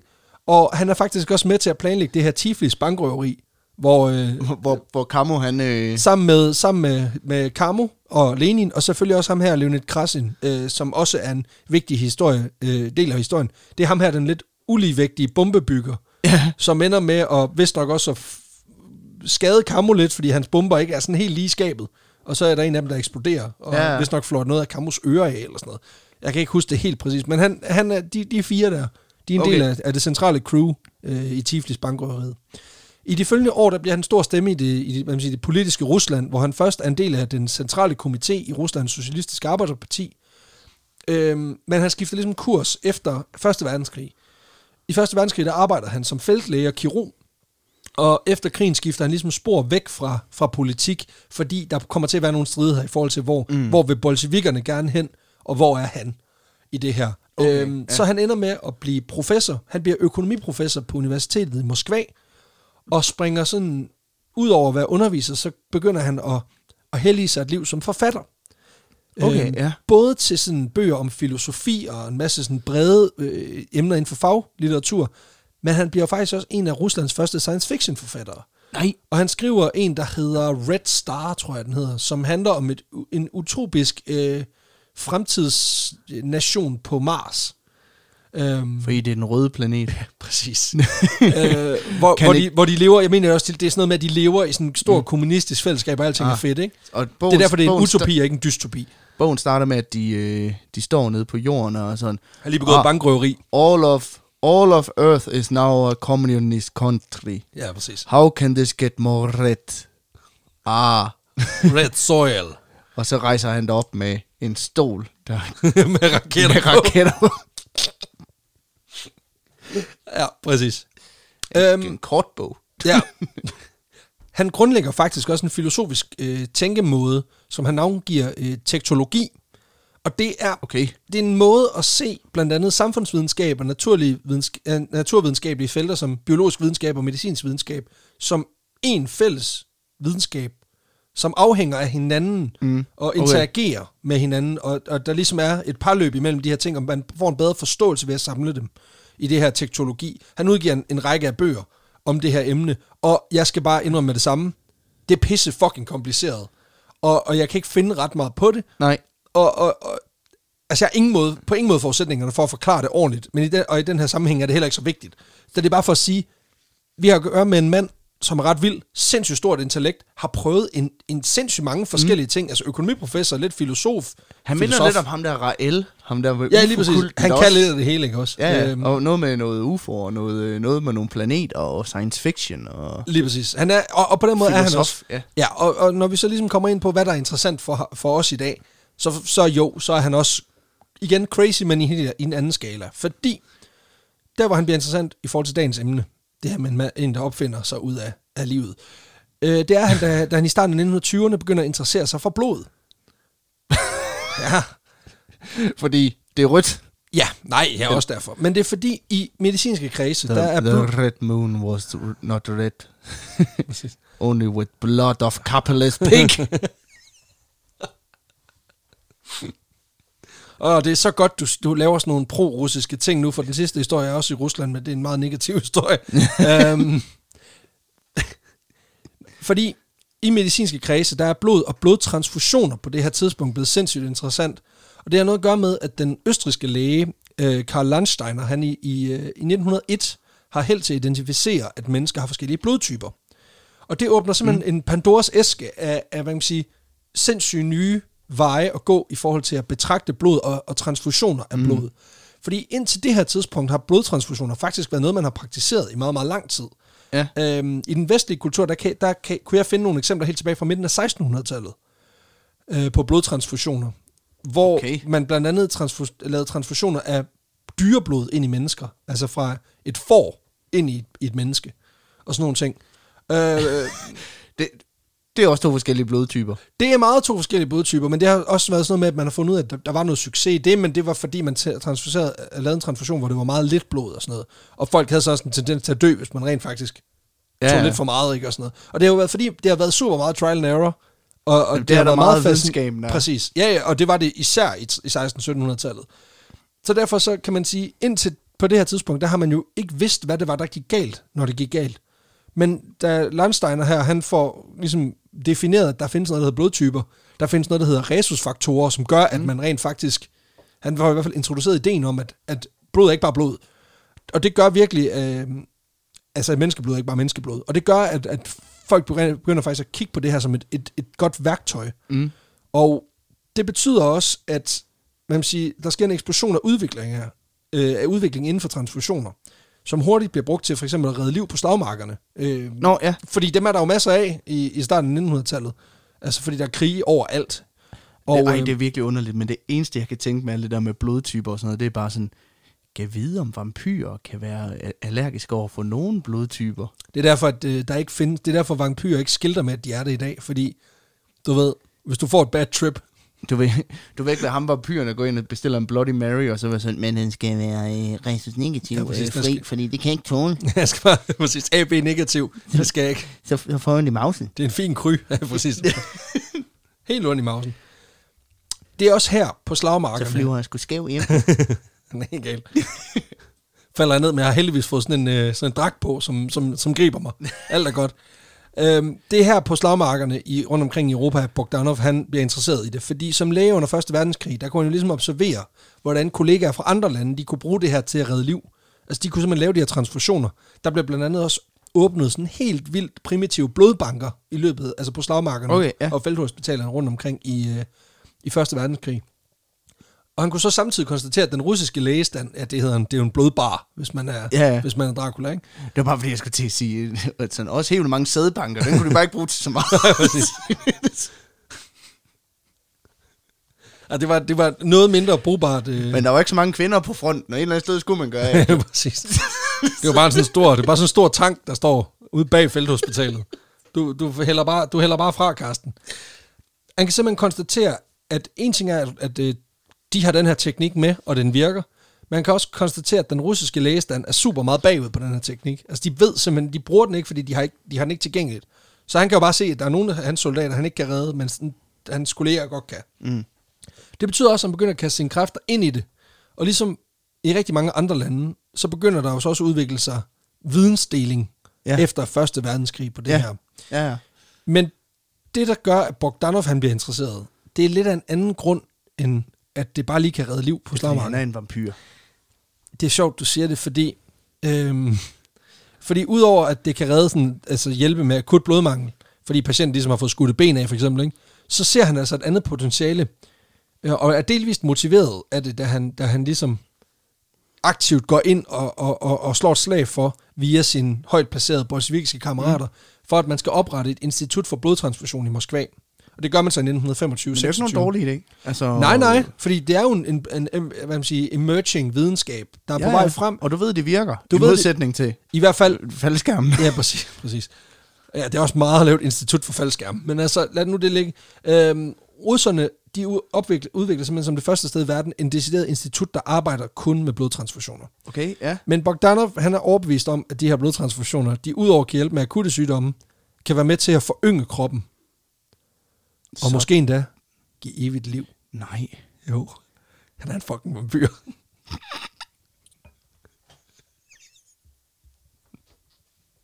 han er, nej, han er, også, fordi, at Dracula han har den der fucking transylvanske, øh, underlige østeuropæiske accent. Så det er bare noget I want to drink your blood to achieve eternal life. Hvad er det, han hedder? Lugiano, Lugiano eller sådan noget? Ham med... Lu- Bela Lugosi. Bella Lugosi, ja, lige præcis. Det er jo hans skyld, ikke? I want to drink your blood. I want to drink your... One, ah, ah, ah. Two, ah, ah, ah. Three eternal lives, ah, ah, ah. Ja, det er fra Sesame Street. Ja, og det er, det er, men det er stadig genialt. Men han, han er simpelthen overbevist om, at det her, det kan, det kan, for, altså det kan forynge kroppen, mm. og det kan give evigt liv, måske endda. Og det er ud fra tesen om, at der skal ung blod til. Og Ah, øhm, Ung blod i gamle krop giver ny krop. Ja, præcis. Okay, Gammel ja. vin på flasker. I bedste kommuniststil, der drømmer han også om at udbrede det her til hele moderlandet. Altså ser sådan en, en idé for sig om, du ved, sådan lidt ligesom øh, man i 60'erne lavede sådan en, sådan her ser verden ud i 2020. Mm. Altså du ved, at, at man simpelthen, alle borgere kan få, kan få lov til at komme ind og hente en portion ung blod, til lige at få, lige få frisket sig lidt op. Ligesom at få en, en sådan en anti-rynkecreme, så får du bare lige et skud, øh, skud frisk blod. Okay, så der er nogle af de der kom- kommunistiske bevægelser, de brugte altså slogan sådan, stand together, bound by blood, så mente de det. Men det er faktisk alvorligt. øhm, simpelthen på tværs af generationer, få lidt, øh, få lidt blodudveksling, og dermed også højne velfærden, simpelthen, som sådan en, altså jeg kunne ikke lade være med at tænke, det her, det er jo, det er jo, det er jo blandingen Ingen af, ældrebyrde. nej, præcis, fordi de alle sammen holder sig for evigt, men også det her med, det er jo Dracula, og Mad Max Fury Road. ja, det er det faktisk, ja. altså, igen, du skal ikke komme til mig og sige, at hvis du fik tilbudt en liter af Tom Hardys blod, at du så ville sige nej tak. Altså, selvfølgelig, den tager man bare. Ja, ja. Altså, især hvis den lige er kogt ned, hvis det er sådan en fong, sådan en Tom Hardy fong, direkte ind i blodårene. Ja, ja, tak. bouillon-terning. Ej, ikke som terning, fordi det noget med, den, den går ikke så godt igennem. Altså, Og du skal huske at have en gaffel med. Ja, præcis. Du kan. så du lige kan guide den rundt. Men øh, ja, det er simpelthen det, han, øh, han, han tænker, Nå. det her det er, evigt, det er kilden til evigt liv. Og det er noget med, at der også er en ret sådan, det er altså en ting, man arbejder med på det her tidspunkt, at evigt liv er en ting, øh, man, man gerne vil opnå i medicinsk forstand Ja, ja. på det her tidspunkt. Så derfor så, så eller i hvert fald ikke evigt men Der er i hvert fald rigtig, rigtig mange forsøg på rejuvenation. det. Ja. Ja. Det er der nemlig. Uh, og, og igen, der er til en helt anden podcast der, fordi der læste jeg altså også nogle, nogle sådan bisætninger i min Ah. research her, hvor jeg sådan tænkte, abetestikler, what? Og ja, det er bare en, det er bare en lille teaser. Um, og, en sindssyg ting, men det kan være, vi kommer til I det en want dag. to eat your balls. Ja, præcis. Ah, ah, ah. One monkey ball. Det stikker af nu. Han begynder simpelthen at sætte eksperimenter op i det her øh, hvad kan man sige, institut for blodtransfusioner, hvor han selv får transfusioner fra unge frivillige. Mm. Blandt andet så får han lukket Lenins søster til at, at give, en, give en pose. En en pose. Altså, giv en pose. Og helt kort, der er proceduren simpelthen, at man laver en bytter. Det er 700 ml ud, og så bytter man bare. Okay, ligesom Pokémon-kort. Ja, Så- eller ligesom cykelrytterne, de gjorde Ja, ja. I, i den der den der meget, meget kendte sag fra Spanien. Altså, man tager simpelthen noget ud, og så, så, øh, så får man, du, du ved, du får lidt ungt blod, jeg får lidt gammelt blod. Og det var sådan der, jeg kom til at tænke på, hvis den tese holder, hvorfor skulle Ja, hvorfor unge mennesker så gerne ville have gammelt, varmt blod? Jeg skal også til at sige, det, det er da en lortehandel. Det er, ja, præcis, det, det er kun en dårlig handel. Men som Hey, jeg hvis du forstår giver det, mig din sandwich, som er rigtig lækker, så kan du få min, der er mug på. Ja, præcis. Altså, og det, det, jeg kunne forstå på det, det var, at, at grunden til, at man puttede noget tilbage i de unge mennesker, det er jo fordi, at hvis du tager 700 ml, Det er meget. det er ret meget at tage ud. Altså, man tager jo en halv liter i dag, men, men, men 700... Men dengang, der fik du ingen Yankee bar bagefter. Præcis, dengang var der jo dårligt nok mad. Ja. Dengang fik du slet ikke en Yankee bar. øh, så derfor så kan man sige, det har måske været, været lidt mere uhyggeligt for folkesundheden. Mm. Hvis, øh, medmindre man ligesom i Mad Max Fury Road bare bliver fodret, fordi at, du ved, de ved, de skal bruge dig som, som Ja. blood pack. Og blev spændt foran på en bil igennem ørkenen. Præcis.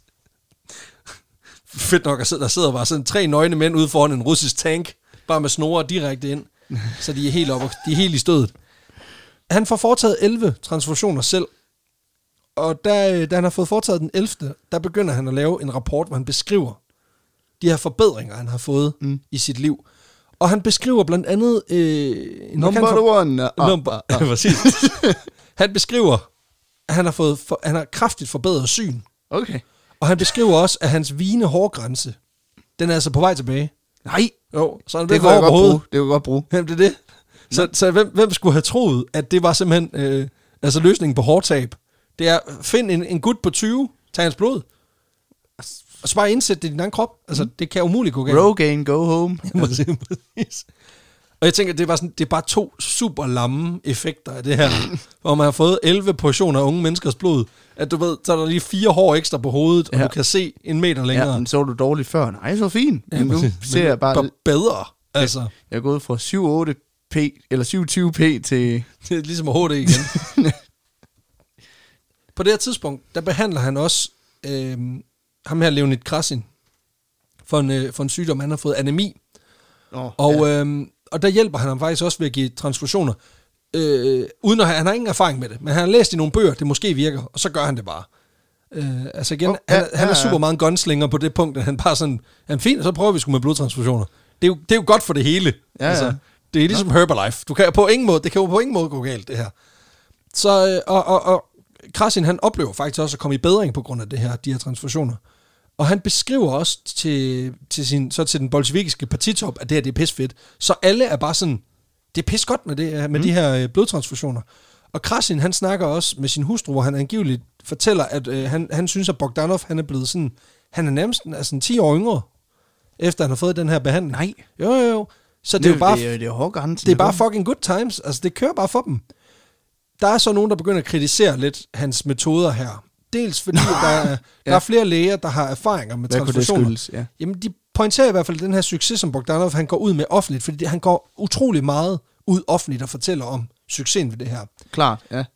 Men det, de ligesom kritiserer, det er, at de er baseret på meget få eksperimenter. Altså, han har simpelthen ikke et, et bredt, hvad kan man sige, datasæt. Og så er han i øvrigt ikke så god til at, sådan at rent faktisk at lave noget bevis for, at det er virket. Fordi når Han har han ikke taget nogen før billeder, eller hvad? Nej, d- nej. Og, og det, han, den måde, han dokumenterer effekten, nu gør jeg jo godsetegn, mm. dokumenterer effekten, det er, at han primært lige spørger patienterne efter behandlingen, om, om, du ved, om de føler sig yngre. Mm. Har du det lidt bedre? Ja, jeg har også lige fået en lur. Ja, præcis. Altså, så det er sådan lidt... Altså, det, det er meget en, en, en subjektiv ting, vi er ude i her. Men øhm, jeg har lige fået en slikpind for at få blodsukker tilbage, så jo, det gør jeg det lige lidt. fået en, jeg har lige fået en Yankee bar, og du ved, vi er i Rusland i starten af 20'erne, selvfølgelig er det godt. Altså, Ja. Jeg har ikke smagt sukker før. Altså, det er ret fedt. Øhm, men det er også lige meget, fordi de rapporter, der kommer ud fra det her institut, de fortæller jo historien om, at de her transfusioner er med til at kurere alt fra tuberkulose til anemi. Øh, og så mener Bogdanov faktisk også, at transfusionerne, de kan være med til at skabe immunitet Nej. til for eksempel, hvis du har kræft. Altså, du kan simpelthen, du kan simpelthen blive immun over for kræft, hvis du får de her transfusioner fra de rigtige personer. Fedt. Baseret på ikke en skid, men, men alligevel. Nå, fordi, jamen, du ved, det- det, er jamen, det er godt, da- det er godt for det hele. Det er da, det er da fedt, hvis det var sådan. Ja, ja, præcis. ja, ja, og det, på den måde, der, der er det jo nemt bare at skrive noget ind og sige, Ja. ja. det virker mod bop, bop, bop, bop, bop, bop, bop. det her, det her, det her. Super. Det er der ikke Jeg har nogen, da skrevet, jeg ser masser af potentiale. Ja, præcis. Det kunne for eksempel være, hvis nu, at... Du ved, ligesom lavdudbuddet. Det kunne være PewDiePie, der var vært. ja, ja. Altså, det kommer aldrig til at ske, men, men altså, det kunne da være fedt. Men det altså, kunne- prøv lige det- at forestille jer det kunne det være. Fuck, det kunne være fedt. Det kunne også være os. Det kan blive lort. Ja, men det, det, ja, ja, præcis. Ja, og det blev så også, kan jeg så fornemme på det hele. øhm, nå, men, men altså, i hans optik, der har han fat i en vidunderkur her, ikke? Fordi den giver både evigt liv, og så får du den der ikke engang kraft. Så det, det er så fedt. Øh, sådan. der begynder så at opstå nogle problemer på det her lille institut. Øh, Bare en lille eksempel. Der er to patienter, som lige ved en fejl bliver inficeret med syfilis. Ups. Det kunne det ikke kurere. Nej, nej, nej. Det, det, og, og der man sige, nu begynder det også at gå i den modsatte retning, ikke? Fordi Nu får du faktisk noget af Præcis. Og øhm, samtidig med det, så begynder presset også at stige, fordi dem, der ligesom betaler, altså partitoppen, de skal også, de begynder også ligesom at få øjnene op for det her med, at det kunne også være fedt at få lidt statistik på, at det rent faktisk virker. Fordi det her anekdotiske bevisførelse, som Bo, øh, Bogdanov her, han ruller med, det er sgu ikke helt nok. Du kan godt tage og skrive det ned. Tag. Det er det. Øhm, og, og, og på den måde, der, der, der, der, der bliver han en presset mand. Og det bliver så ikke bedre den 24. marts 1928, hvor Bogdanov han ligesom lige skal have sig skud ungdom. Mm. Du ved, igen, presset situation, ligesom en, der ikke har røget i mange år, lige begynder, hvis der er stress på arbejdet, så kan det være, at man lige begynder igen hurtigt, ikke? Han mærker, at de ånder ham i nakken, så derfor så tænker han, jeg tager sgu lige skud ungdom. Så han bytter lige 700 ml blod med en 21-årig medicinstuderende. Youth in a can. Yeah. Youth in a can. Og transfusionen går fantastisk. Men kort efter, så begynder både den studerende og Bogdanov simpelthen at udvise allergiske reaktioner. Nå. Øh, og det er egentlig på trods af, at de har den samme blodtype. Der er så blevet spekuleret i, om de har samme resusfaktor. Mm. Men det er også igen, det ved man ikke. Så det er også sådan, at det kan selvfølgelig have gjort Ja, lidt. ja. Men det, der ligesom er udslagsgivende, det er det, vi ved. Det er, at den her medicinstuderende, han havde sgu både tuberkulose og malaria. Nej. Jo. Det kunne det så heller ikke kurere. Og det ligger i blodet, så, så nu har Bogdanov fandme også tuberkulose og malaria. Og Så det skal, er han, så så skal han have noget mere blod, jo. Man skal bare have noget rask blod. det er det. Øhm, så i stedet for evigt liv og masser af hår på hovedet, så dør han efter 14 dage af et nyresvigt. Men hans hårgrænse, den var spidse. Han står knivskarp. Han så godt til det sidste. Præcis. øhm, ej, det- er fandme. Og hvis det ikke var ironisk nok, at manden, som mente, at blodtransfusioner var kilden til evigt liv, han dør af en blodtransfusion, så kommer den 21-årige studerende så fuldstændig på både, både malaria og tuberkulose. Altså han overlever, okay. og han, han bliver kureret. Jeg ved ikke, om det er blodet fra Bogdanov, der har gjort det. Det ville jo være for sindssygt, ikke? Men, øh, men, no. men så dør Bogdanov simpelthen. Øh, og man kan sige, selvom at øh, Alexander Bogdanovs motiver for at gå ind i det her måske ikke var de bedste, øh, så var han med til at, sådan, at kickstarte den generelle research af den her gren af, af, medicin, både i Rusland, men også internationalt. Fedt. Øhm, og i dag der bliver han så dog mere husket som sådan en politisk tænker og som science fiction forfatter. Men Men det er også lidt science fiction, det der. jo en jo, altså, måde, ikke? det, hjælper altså, det hjælper da i hvert fald til karakteren af en mand, at man ved, at han også har brugt i hvert fald en 3-4 år af sit liv på at jagte evigt liv, ren Dracula-style. Ja, ja. Det synes jeg er meget smukt, ikke? Altså, jeg håber virkelig, at han har haft sådan en, en sort kappe med rødt inderfor. Bare ligesom for at tage den fuldstændig uh, Bram Stoker-agtigt. Men sådan, hello, welcome. Welcome to the in- Russian Institute of Blood Transfusions. Have a, Ah, have ah, a seat. have a seat.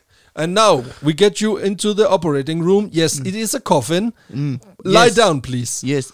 Mm, your blood tastes very young. Mm. Good, strong man.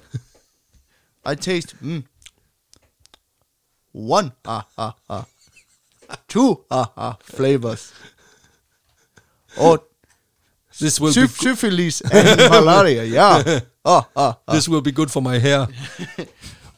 Now it will be one ah ah ah, two ah ah weeks before I die. Nå, vi... Øh, Så vi vist også været forbi Sesamgade, var. tror, jeg tror godt nok se som gade er. Den, er, den, den har vi prøvet nu. Vi skal videre til den sidste historie. Ja. Og øh, vi bliver i Rusland. Vi skal nemlig til historien Det Gas. Men nu skal vi øh, lidt frem i tiden, fordi vi skal til, øh, til 70'erne og 80'ernes kolde krig. Okay, ja.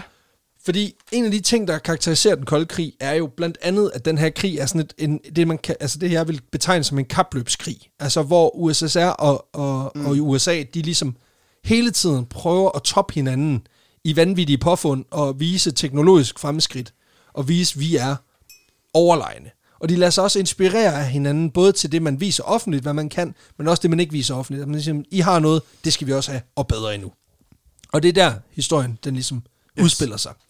Fordi en af de ting, hvor der, hvor der var et kapløb, det var at udvikle en effektiv gift Okay. til ja. at, du ved, at tage livet af, din, af dine fjender.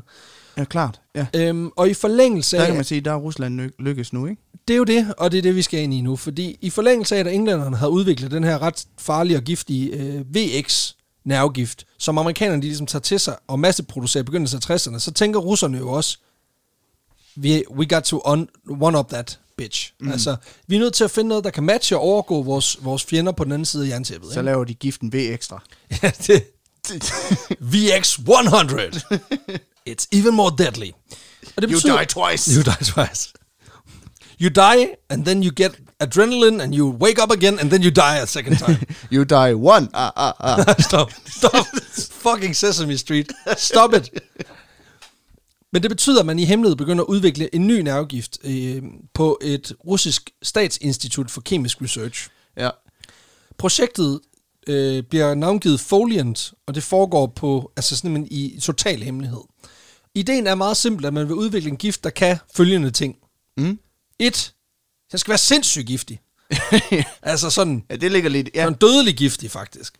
To, det er, at den ikke skal kunne spores af NATO standardudstyr for at opspore gifte. Altså den skal være Ja, undetectable. ja.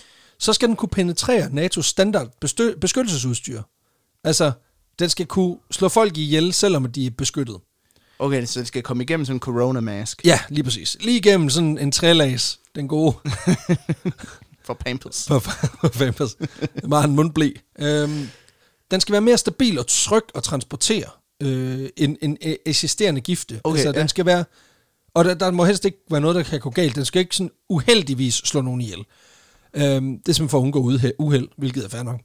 Og så skal den være et helt nyt... Altså, det skal være noget, det skal være noget helt friskt. Okay. Altså, det, det går ikke med noget, vi har prøvet før. Så Nej. det skal, det skal være noget helt nyt, og det skal gerne ligge uden for de klassifikationer, som allerede var lavet på området øhm, i forhold til international lovgivning, som var lavet af Chemical Weapons Convention. Og det er simpelthen for, at den ikke er inden for de restriktioner, der lå for andre typer gifte. Altså sådan noget som sennepsgas, saringas og VX-giften. Okay. Så den skal simpelthen være altså beyond regulation. Så de op... Så, De skal opfinde noget helt nyt. Noget helt det, andet. det, det, er ikke lovligt at bruge gift, men så opfinder du bare en... Jo, men altså man kan sige, det, det, det, jamen det er så det, jeg ikke... Og igen, jeg ved ikke nok om, om udvikling af nervegifte til, at jeg kan fortælle... Altså jeg er ikke rogue for helvede. Så, så, så jeg har kun begrænset viden, men, men det er jo noget med, at man... Lidt ligesom med... Som jeg forstår det, lidt ligesom med, med sådan nogle øh, syntetiske stoffer, at så Ja, ja. ja. udvikler man en ting, så er den forbudt, men så udvikler man den plus noget andet, og så er den ikke forbudt, fordi den er, i en anden, den er ikke klassificeret som det samme som de andre.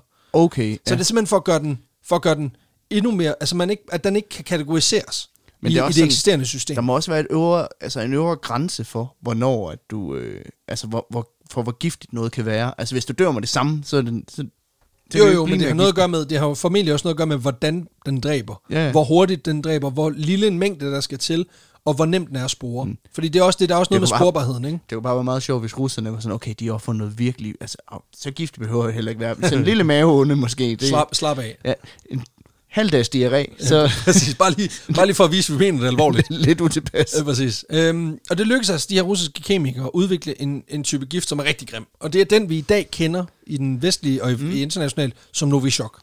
Okay, ja. Det er en gifttype, der som jeg forstår det, minder lidt om VX-nervegiften. Men den er altså en del mere potent, og, og derfor også mere dødelig. Altså, den er otte gange mere potent, mere altså dødelig end VX-giften. Øhm, der er syv kendte typer af Novichok, altså dem vi, vi ved findes. Og så vidt man ved, så fem af dem er blevet videreudviklet til militært brug. Okay, ja.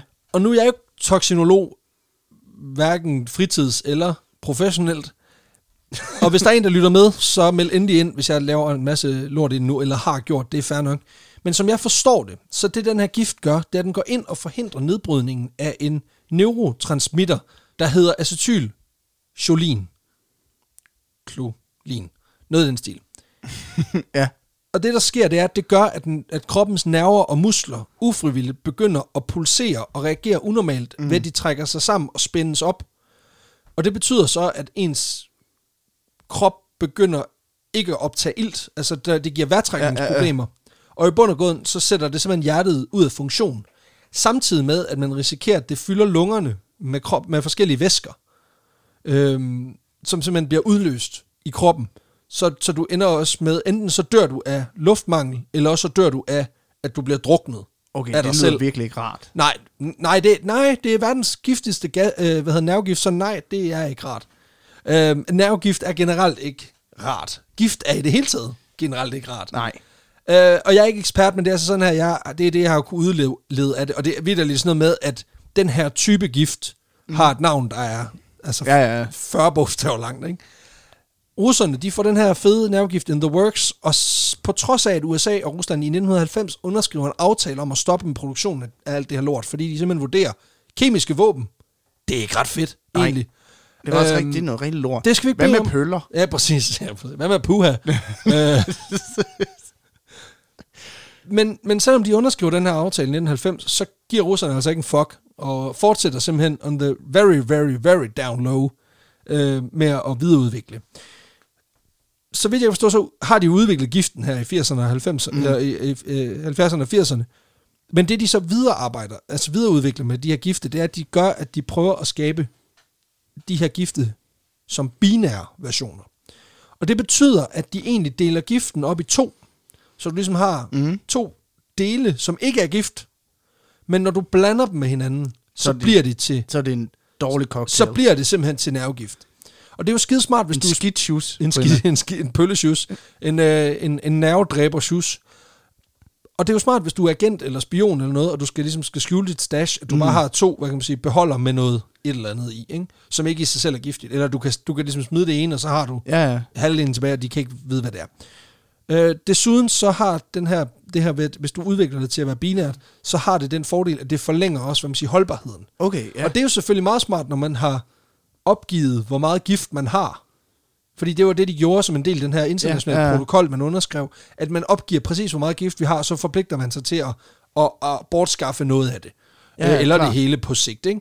Men det er jo klart, at hvis noget holder i 50 år, så har du jo et stash, kan man sige. øhm, Ja. Og hvor kommer så det her med den uheldige opfinder, der tager sig selv dag ind i billedet? Jamen, det, nu skal vi nemlig snakke om kemikeren øh, Andrei Selesnyakov. Andrei Selesnyakov, han er en ung kemiker, som har dedikeret hele sit liv til at hjælpe, hvad kan man sige, russernes kemiske fremmarch. Han er anden generation i en familie af kemikere, der har været i russisk tjeneste, fordi hans far Nikolaj, han var med til at producere kemiske våben for russerne under 2. verdenskrig. Okay, ja.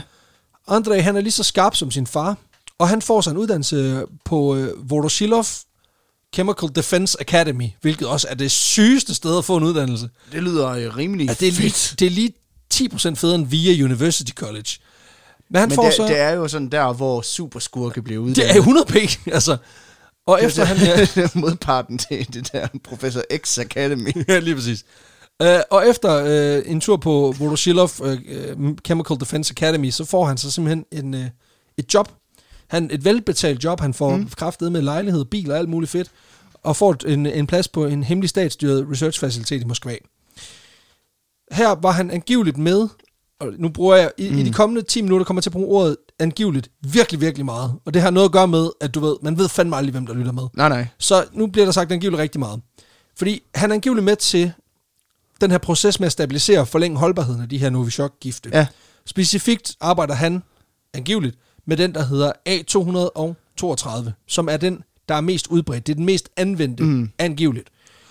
øhm, en dag i maj 1987, der står Andre i laboratoriet og arbejder med den her gift. Og så sker der en eller anden mekanisk fejl et eller andet sted i det her laboratorie, Angiveligt, ja. Øh, Ja, som betyder, jamen det har jeg aldrig fundet sted jo, som betyder, at der lige pludselig er Novichok i luften. Nej. Jeg tror, der er Novichok i luften. Ej, det, det, Der er noget i Ja, der er noget i luften. Jeg ved ikke hvad. det viser, Men- at det var fucking nervegift. det er i hvert fald noget fucking pis. Det, det er noget, noget værd pis. Chok is in the air.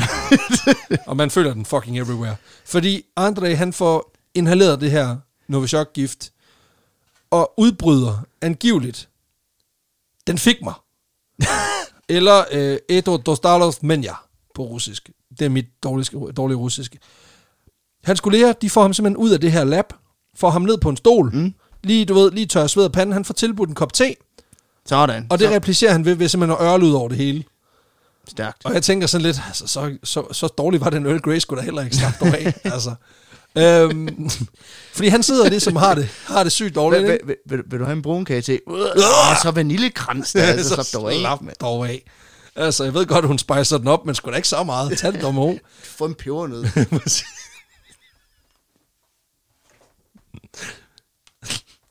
Lige præcis. Han får sig en, øh, en gang modgift, mm. og får at vide, at øh, han kan sgu godt lige tage resten af dagen fri. Hvilket jeg synes er, altså... Det er altså, stort, når det er man, stort. Du skal huske på, at i Rusland, der, der, der pryler de altså deres befolkning, så...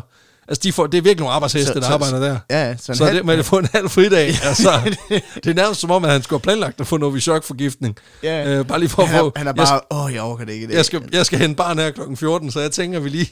kan du ikke lige sprøjte mig i ansigtet med en gang, øh, med en gang synet? Øhm, jeg tænker også, altså det er fair nok, altså, at han lige får for en halv dag, når man tænker på, at han lige blev Ja. udsat for verdens farligste nervegift, der er designet en alene med det formål, at så livet af folk. Ja. Så er det Men færdigt. han har også fået en kop te. Det er det. Jeg er en pebernød, så alt er godt. øhm, han når ikke ret langt ud på gaden, før han øh, simpelthen kollapser. Øh, og med egne ord kollapser efter at have set en kirke begynde at skinne, hvorefter den falder fra hinanden.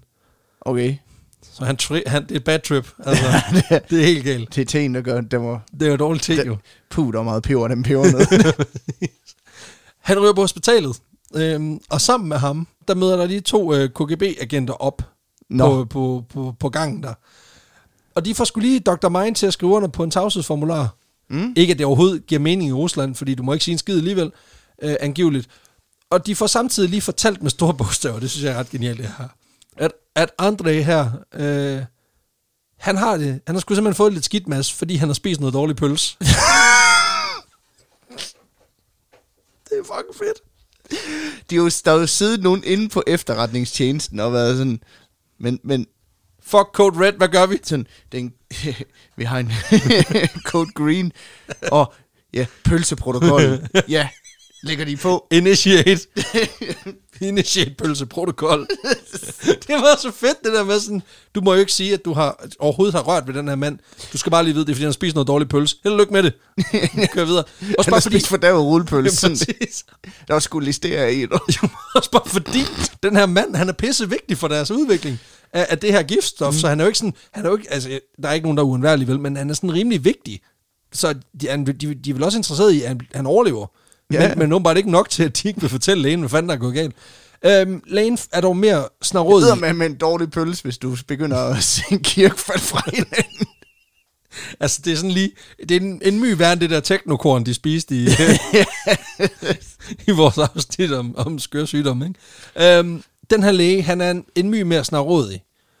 Og ud fra det, han kan lukke ud af andre her, imellem han kaster pølsestykker op, eller pebernød, eller hvad han har fået, øhm, så regner han ud, at det må være en eller anden form for nervegift. Og det han gør, det er, at han simpelthen... Han, og det er ret fedt det her, fordi han griber simpelthen bare lige noget, noget hjertemedicin, det der hedder atropin. Men det var også sådan, altså... Ham der lægen, han har jo lavet det sædvanlige small talk. Nå, hvad laver du så til Til daglig? daglig, ja. Jamen, jeg arbejder på med en nervegift, eller jeg arbejder på en pølsefabrik. Det er også det der med, de har lige fået lukket ham til side. Han, har- du ved, han havde bare siddet, André har siddet der i venterummet og set det falde fra hinanden. Og det har været sådan lidt, husk på, du hedder Slatkov, du er 34, arbejder på en pølsefabrik. det er også sådan, lægen han har jo set de der KGB-agenter, ja. hvor han tænker sådan, nå, jamen, det var voldsomt, sådan, For en for en pølsefabrik. pølsemand. Præcis.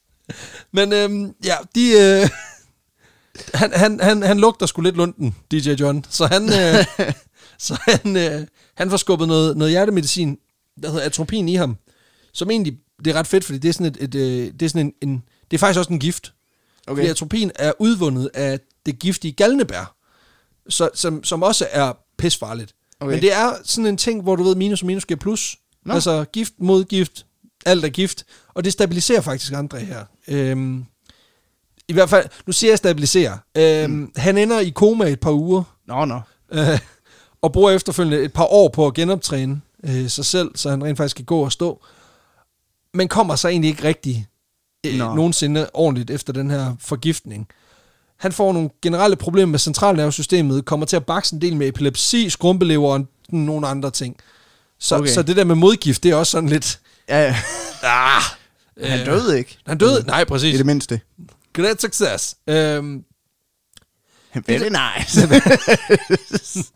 det, der er så vildt med det her, det er, at han formår faktisk at holde kæft omkring det, han ved. Okay. På trods af, at han er blevet fucket rimelig seriøst. Øhm, han, han, altså, man kan så vente om at sige, de har jo nok hjulpet ham så godt, som de kunne. Ja, ja. Og han har jo, man kan sige, han har fået det ind med modermælken, at han skal tjene sit land, ikke? Så, så ja, han, han, han holder kæft, han siger ikke noget offentligt om, om det, han har været udsat for. Og det er også, det, det er også fair nok, kan man sige, fordi på det tidspunkt, der, altså Rusland, de laver jo Ja, slet ikke den her slags ting mere. Nej, Så øh, de har aldrig lavet den her slags ting. men det er også det. Så han, det er fint, han klapper bare i. Det er sådan, selv hvis, altså, hvis amerikanerne fik fat på ham, så vil han holde sin kæft. Ja, ja, Altså, præcis. hvor det er sådan noget, hvad, hvad, putter de, hvad putter de i giften? Jeg ved, jeg, Det- jeg ved, jeg har bare spist pølser Jeg, jeg laver pølser. Okay. Nu, er så lad mig, s- nu spørger jeg på en anden måde, så. Hvad putter I i pølser? og det er Novichok. Det øhm, Når du spørger på den måde. Præcis. Han holder kæft, i hvert fald indtil 1992, hvor han stiller op i et interview. Formentlig på foranledning af, at der er to andre, der har, jeg mener de begge to tidligere kemikere, som stiller sig op og fortæller om, at russerne faktisk producerer noget nervegift, og de har udviklet en farlig gift. Og den ene af dem, han er død i dag, den anden, han lever i eksil i USA, så vi ved jo, det kører pis godt. Ja. Øhm, og de fortæller, at, at russerne, de producerer og udvikler de her gifter, har udviklet den her Novichok-gift. Og, og André, han stiller simpelthen op til et interview i russisk, øh, i russisk medie, og fortæller både om sin rolle i det her, det der, hvor meget det her er kommet fra, mm. og også om sin forgiftning. Han fortæller blandt andet også noget til en amerikansk journalist, som er i Rusland på det mm. tidspunkt. Og, og den amerikanske journalist får faktisk også lov til at komme rundt og se nogle af de her research sites, men får jo ikke lov til at se Novichokken. Nej, nej. Han får bare lov til at se sådan generelle ting, de arbejder med, ikke? Angiveligt. This is Øh, where we produce the sausage. Præcis. I gåsetegn. Sausage. In the gåsetegn. ah, ah, ah. øhm. Nå, men øhm, han fortæller om sin rolle, og, og det, hvad kan man sige, det er jo, det er jo fint nok. Der går så syv måneder efter det her interview mm. i 1992. Der dør han simpelthen øh, alene i sin lejlighed midt under aftensmaden af et hjerteanfald. Nå. Og han dør altså alene, forladt af sin hustru, ingen børn. Altså, den, det er the full Monty af, at du er, blevet, du er blevet kastet ud af systemet, ikke? Angiveligt. Ja. Mega trist. Men han er så, fordi han fortæller om sin rolle, så er han officielt en af dem, der, der er forgiftet med Novichok officielt. For han er ikke den eneste, der er blevet udsat for det her. Fordi i 2018, der er der en tidligere russisk officer, der hedder Sergej Skripal, Ja. og hans datter, øh, Julia Skripal, de bliver angiveligt forgiftet i den engelske by Salisbury, hvor de bor. Skripal han har været spion for vestlige efterretningstjenester, og har været ansat i den, i den russiske stat, og han er derfor også et oplagt mål, for, man sige, for mm. russerne, som selvfølgelig stadig den dag i dag nægter, at de nogensinde har rørt ham. Skripal og Til datteren... gengæld sendte din gamle rullepøls til ham. Præcis. Præcis. Øh, Skripal og datteren er, så vidt jeg kan læse mig til, blevet relokeret og fået en ny identitet i, Ja. altså sådan et eller andet sted i Asien eller sådan noget. Men Derudover, det var en så meget der, stor sag for... det er nemlig, det var en stor sag i siden. 2018, og derudover så er der yderligere to britter, som blev forgiftet med resterne af den gift, som var ved det her Skripal-uheld. Ja. Den ene blev voldsomt syg, men kom over det, og den anden, en fyr, der hed Don Sturgis, Dawn Sturgis, han mistede faktisk livet af den her Novichok-gift. Angiveligt. Ja. Senest, og det er jo faktisk meget recent, der er Novichok igen kommet ind i nyhedsbilledet øh, i august måned i år, hvor den russiske oppositionspolitiker øh, Alexei Navalny, han øh, angiveligt blev forgiftet af at have drukket en kop te på et fly fra Tomsk til Moskva. Mm. Men Øhm, vi ved jo, te kurerer jo. Ja, præcis. Det er jo bare sundt jo. øhm, Navalny, det skal siges, han er jo ikke en af, Rus, øh, Putins bedste venner. Nej. Øhm, og der er mange, der har spekuleret i, at det er øh, fra den, hvad man siger, den russiske partitop, at øh, den her ordre omkring forgiftning, den er kommet. Og det er noget med, at Navalny her, han har kun fået, han, det eneste, han har indtaget den dag, det er den der kop te på den her flyver, og de er nødt til at nødlande i Omsk af alle steder, hvor han bliver indlagt på et hospital, bliver lagt i medicinsk koma, og så bliver han faktisk forflyttet til et hospital i Berlin, okay. Fordi der er nogen, der er bekymret for, om de overhovedet tager sig af ham i Rusland. Øhm, og han er faktisk overlevet og er kommet ud af komaet her den 7. september i år. Mm. Øhm, og der er stadig ret stor international bevågenhed på den her sag, fordi blandt andet tyskerne Ja. er sådan lidt, hvad fuck har I gang i? Altså, hvad foregår der? Fordi der er nogen, der har efterfølgende, at efter det er kommet mm. ud, at de laver de her gifte, så er der nogen, der har haft held til at syntes, syn, synthesize, altså syntesitere, jeg kan ikke sige det. Syntetitere. Ja, noget af den stil. Ja. Det kan vi ikke finde ud af at sige, men I forstår, hvad vi mener. Lave en syntetisk version af Novichok, mm. øhm, som de så, kan man sige, holde op imod, er det det, den her mand er blevet Ja. forgiftet med. Og, og det er noget med, at man, der er også noget sporbarhed, noget med, at man kan spore det helt tilbage til, hvor det er udviklet og sådan nogle ting. Det er ret sindssygt. Øhm, så, så der er i hvert fald også den dag i dag stadigvæk altså stor bevågenhed på, Mm. hvad fanden er det, der foregår med det her, øh, den her gift. Og jeg skal for en god ordens skyld nævne, at russerne indtil nu stadigvæk nægter alt kendskab til både forgiftningen af Navalny, mm. Skripal, og så vidt jeg kan læse mig til, så benægter de, at der overhovedet er noget, der hedder Novichok. Altså, det er noget, Ja. det, det, det Der, ved er de find, der er kun gammel pøls. Sådan er Præcis. Det, det er pølseforgiftning. Det er botulisme. Slap af. For helvede. og øh, det var sådan set den tredje historie. Og jeg har en lille sådan, skør krølle på halen her til sidst, fordi og det, det er sådan lidt mere en en en-til-en historie, og det er bare lige en, en lille historie fra, fra USA, Denvers Internationale Lufthavn. Ja. I 1993, der skal de have ny udsmykning ude foran. Den, har, den kender jeg godt. Ja, og det, derfor de simpelthen, de, de, de får simpelthen en, en kunstner, der hedder Louis øh, Jimenez, Jimenez, til at lave en, en stor skulptur. De skal lave det mest amerikanske symbol, så de får lavet en stor hest. Ja. The Blue Mustang, som den En hedder. rigtig, den ser rigtig ond ud. Den, det er sådan en stor hest, der står på, på bagbenene, og så har den fået røde øjne. Den lyser hvilket- om Den lyser simpelthen om natten. Og, og den her, øh, hvad kan man sige, den hedder faktisk øh, Menesto, øh, som er, øh, mener det er spansk for, for, øh, for Mustang, altså for, for hest. Og øh, den, den, bliver, øh, den, bliver, den, den får ham her, øh, Luigi Jimenez, han får simpelthen lov til at bygge den her, han begynder at bygge på den, og så, altså han bygger den, og den er, den er cirka 10 meter høj og vejer øh, cirka 4.000 kilo, og da han er sådan ved at være færdig med den, står og pusser den af i sit store, øh, hvad man siger, sit store atelier, så, øh, så falder den sgu ned over ham, og kvaser hans ene ben, og skærer en arterie over, og så forbløder han sgu. Øh, det er en vild historie. så han bliver simpelthen dræbt af sit eget... Øh, Men det var bare en af sin af... egen hest. Og den, den, altså, den står derude mm. i dag, og er blevet færdiggjort af nogle andre, øh, som Ja. simpelthen har færdiggjort hesten, sat den op på display, og så vidt jeg kan forstå det ret sejt, der har de lokale, de har simpelthen givet den et nyt navn. Så nu hedder den ikke Blue Mustang, nu hedder den simpelthen Blucifer.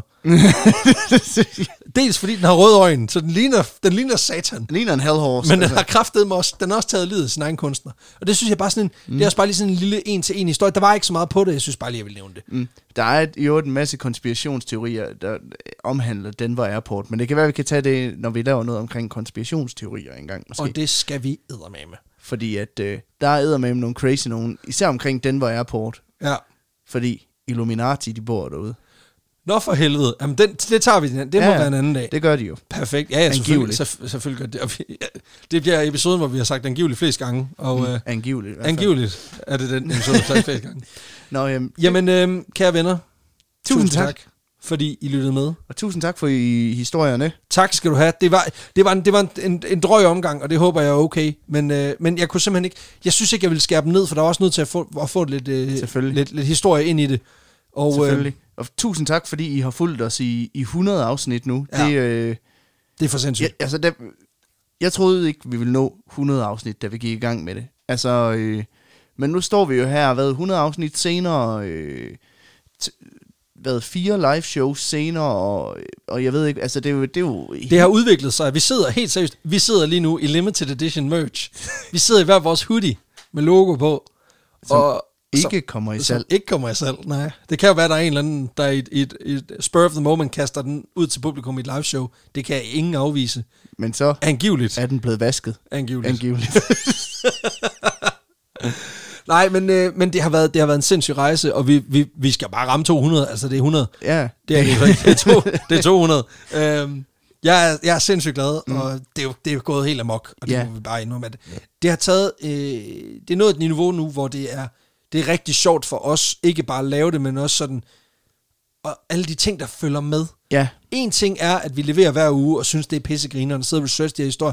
Det er fantastisk. En anden ting er, at det bliver taget imod derude, mand. Mm. Der er folk, der lytter, folk skriver, folk gør ting, folk mimer. folk, folk mimer, de mimer derud af.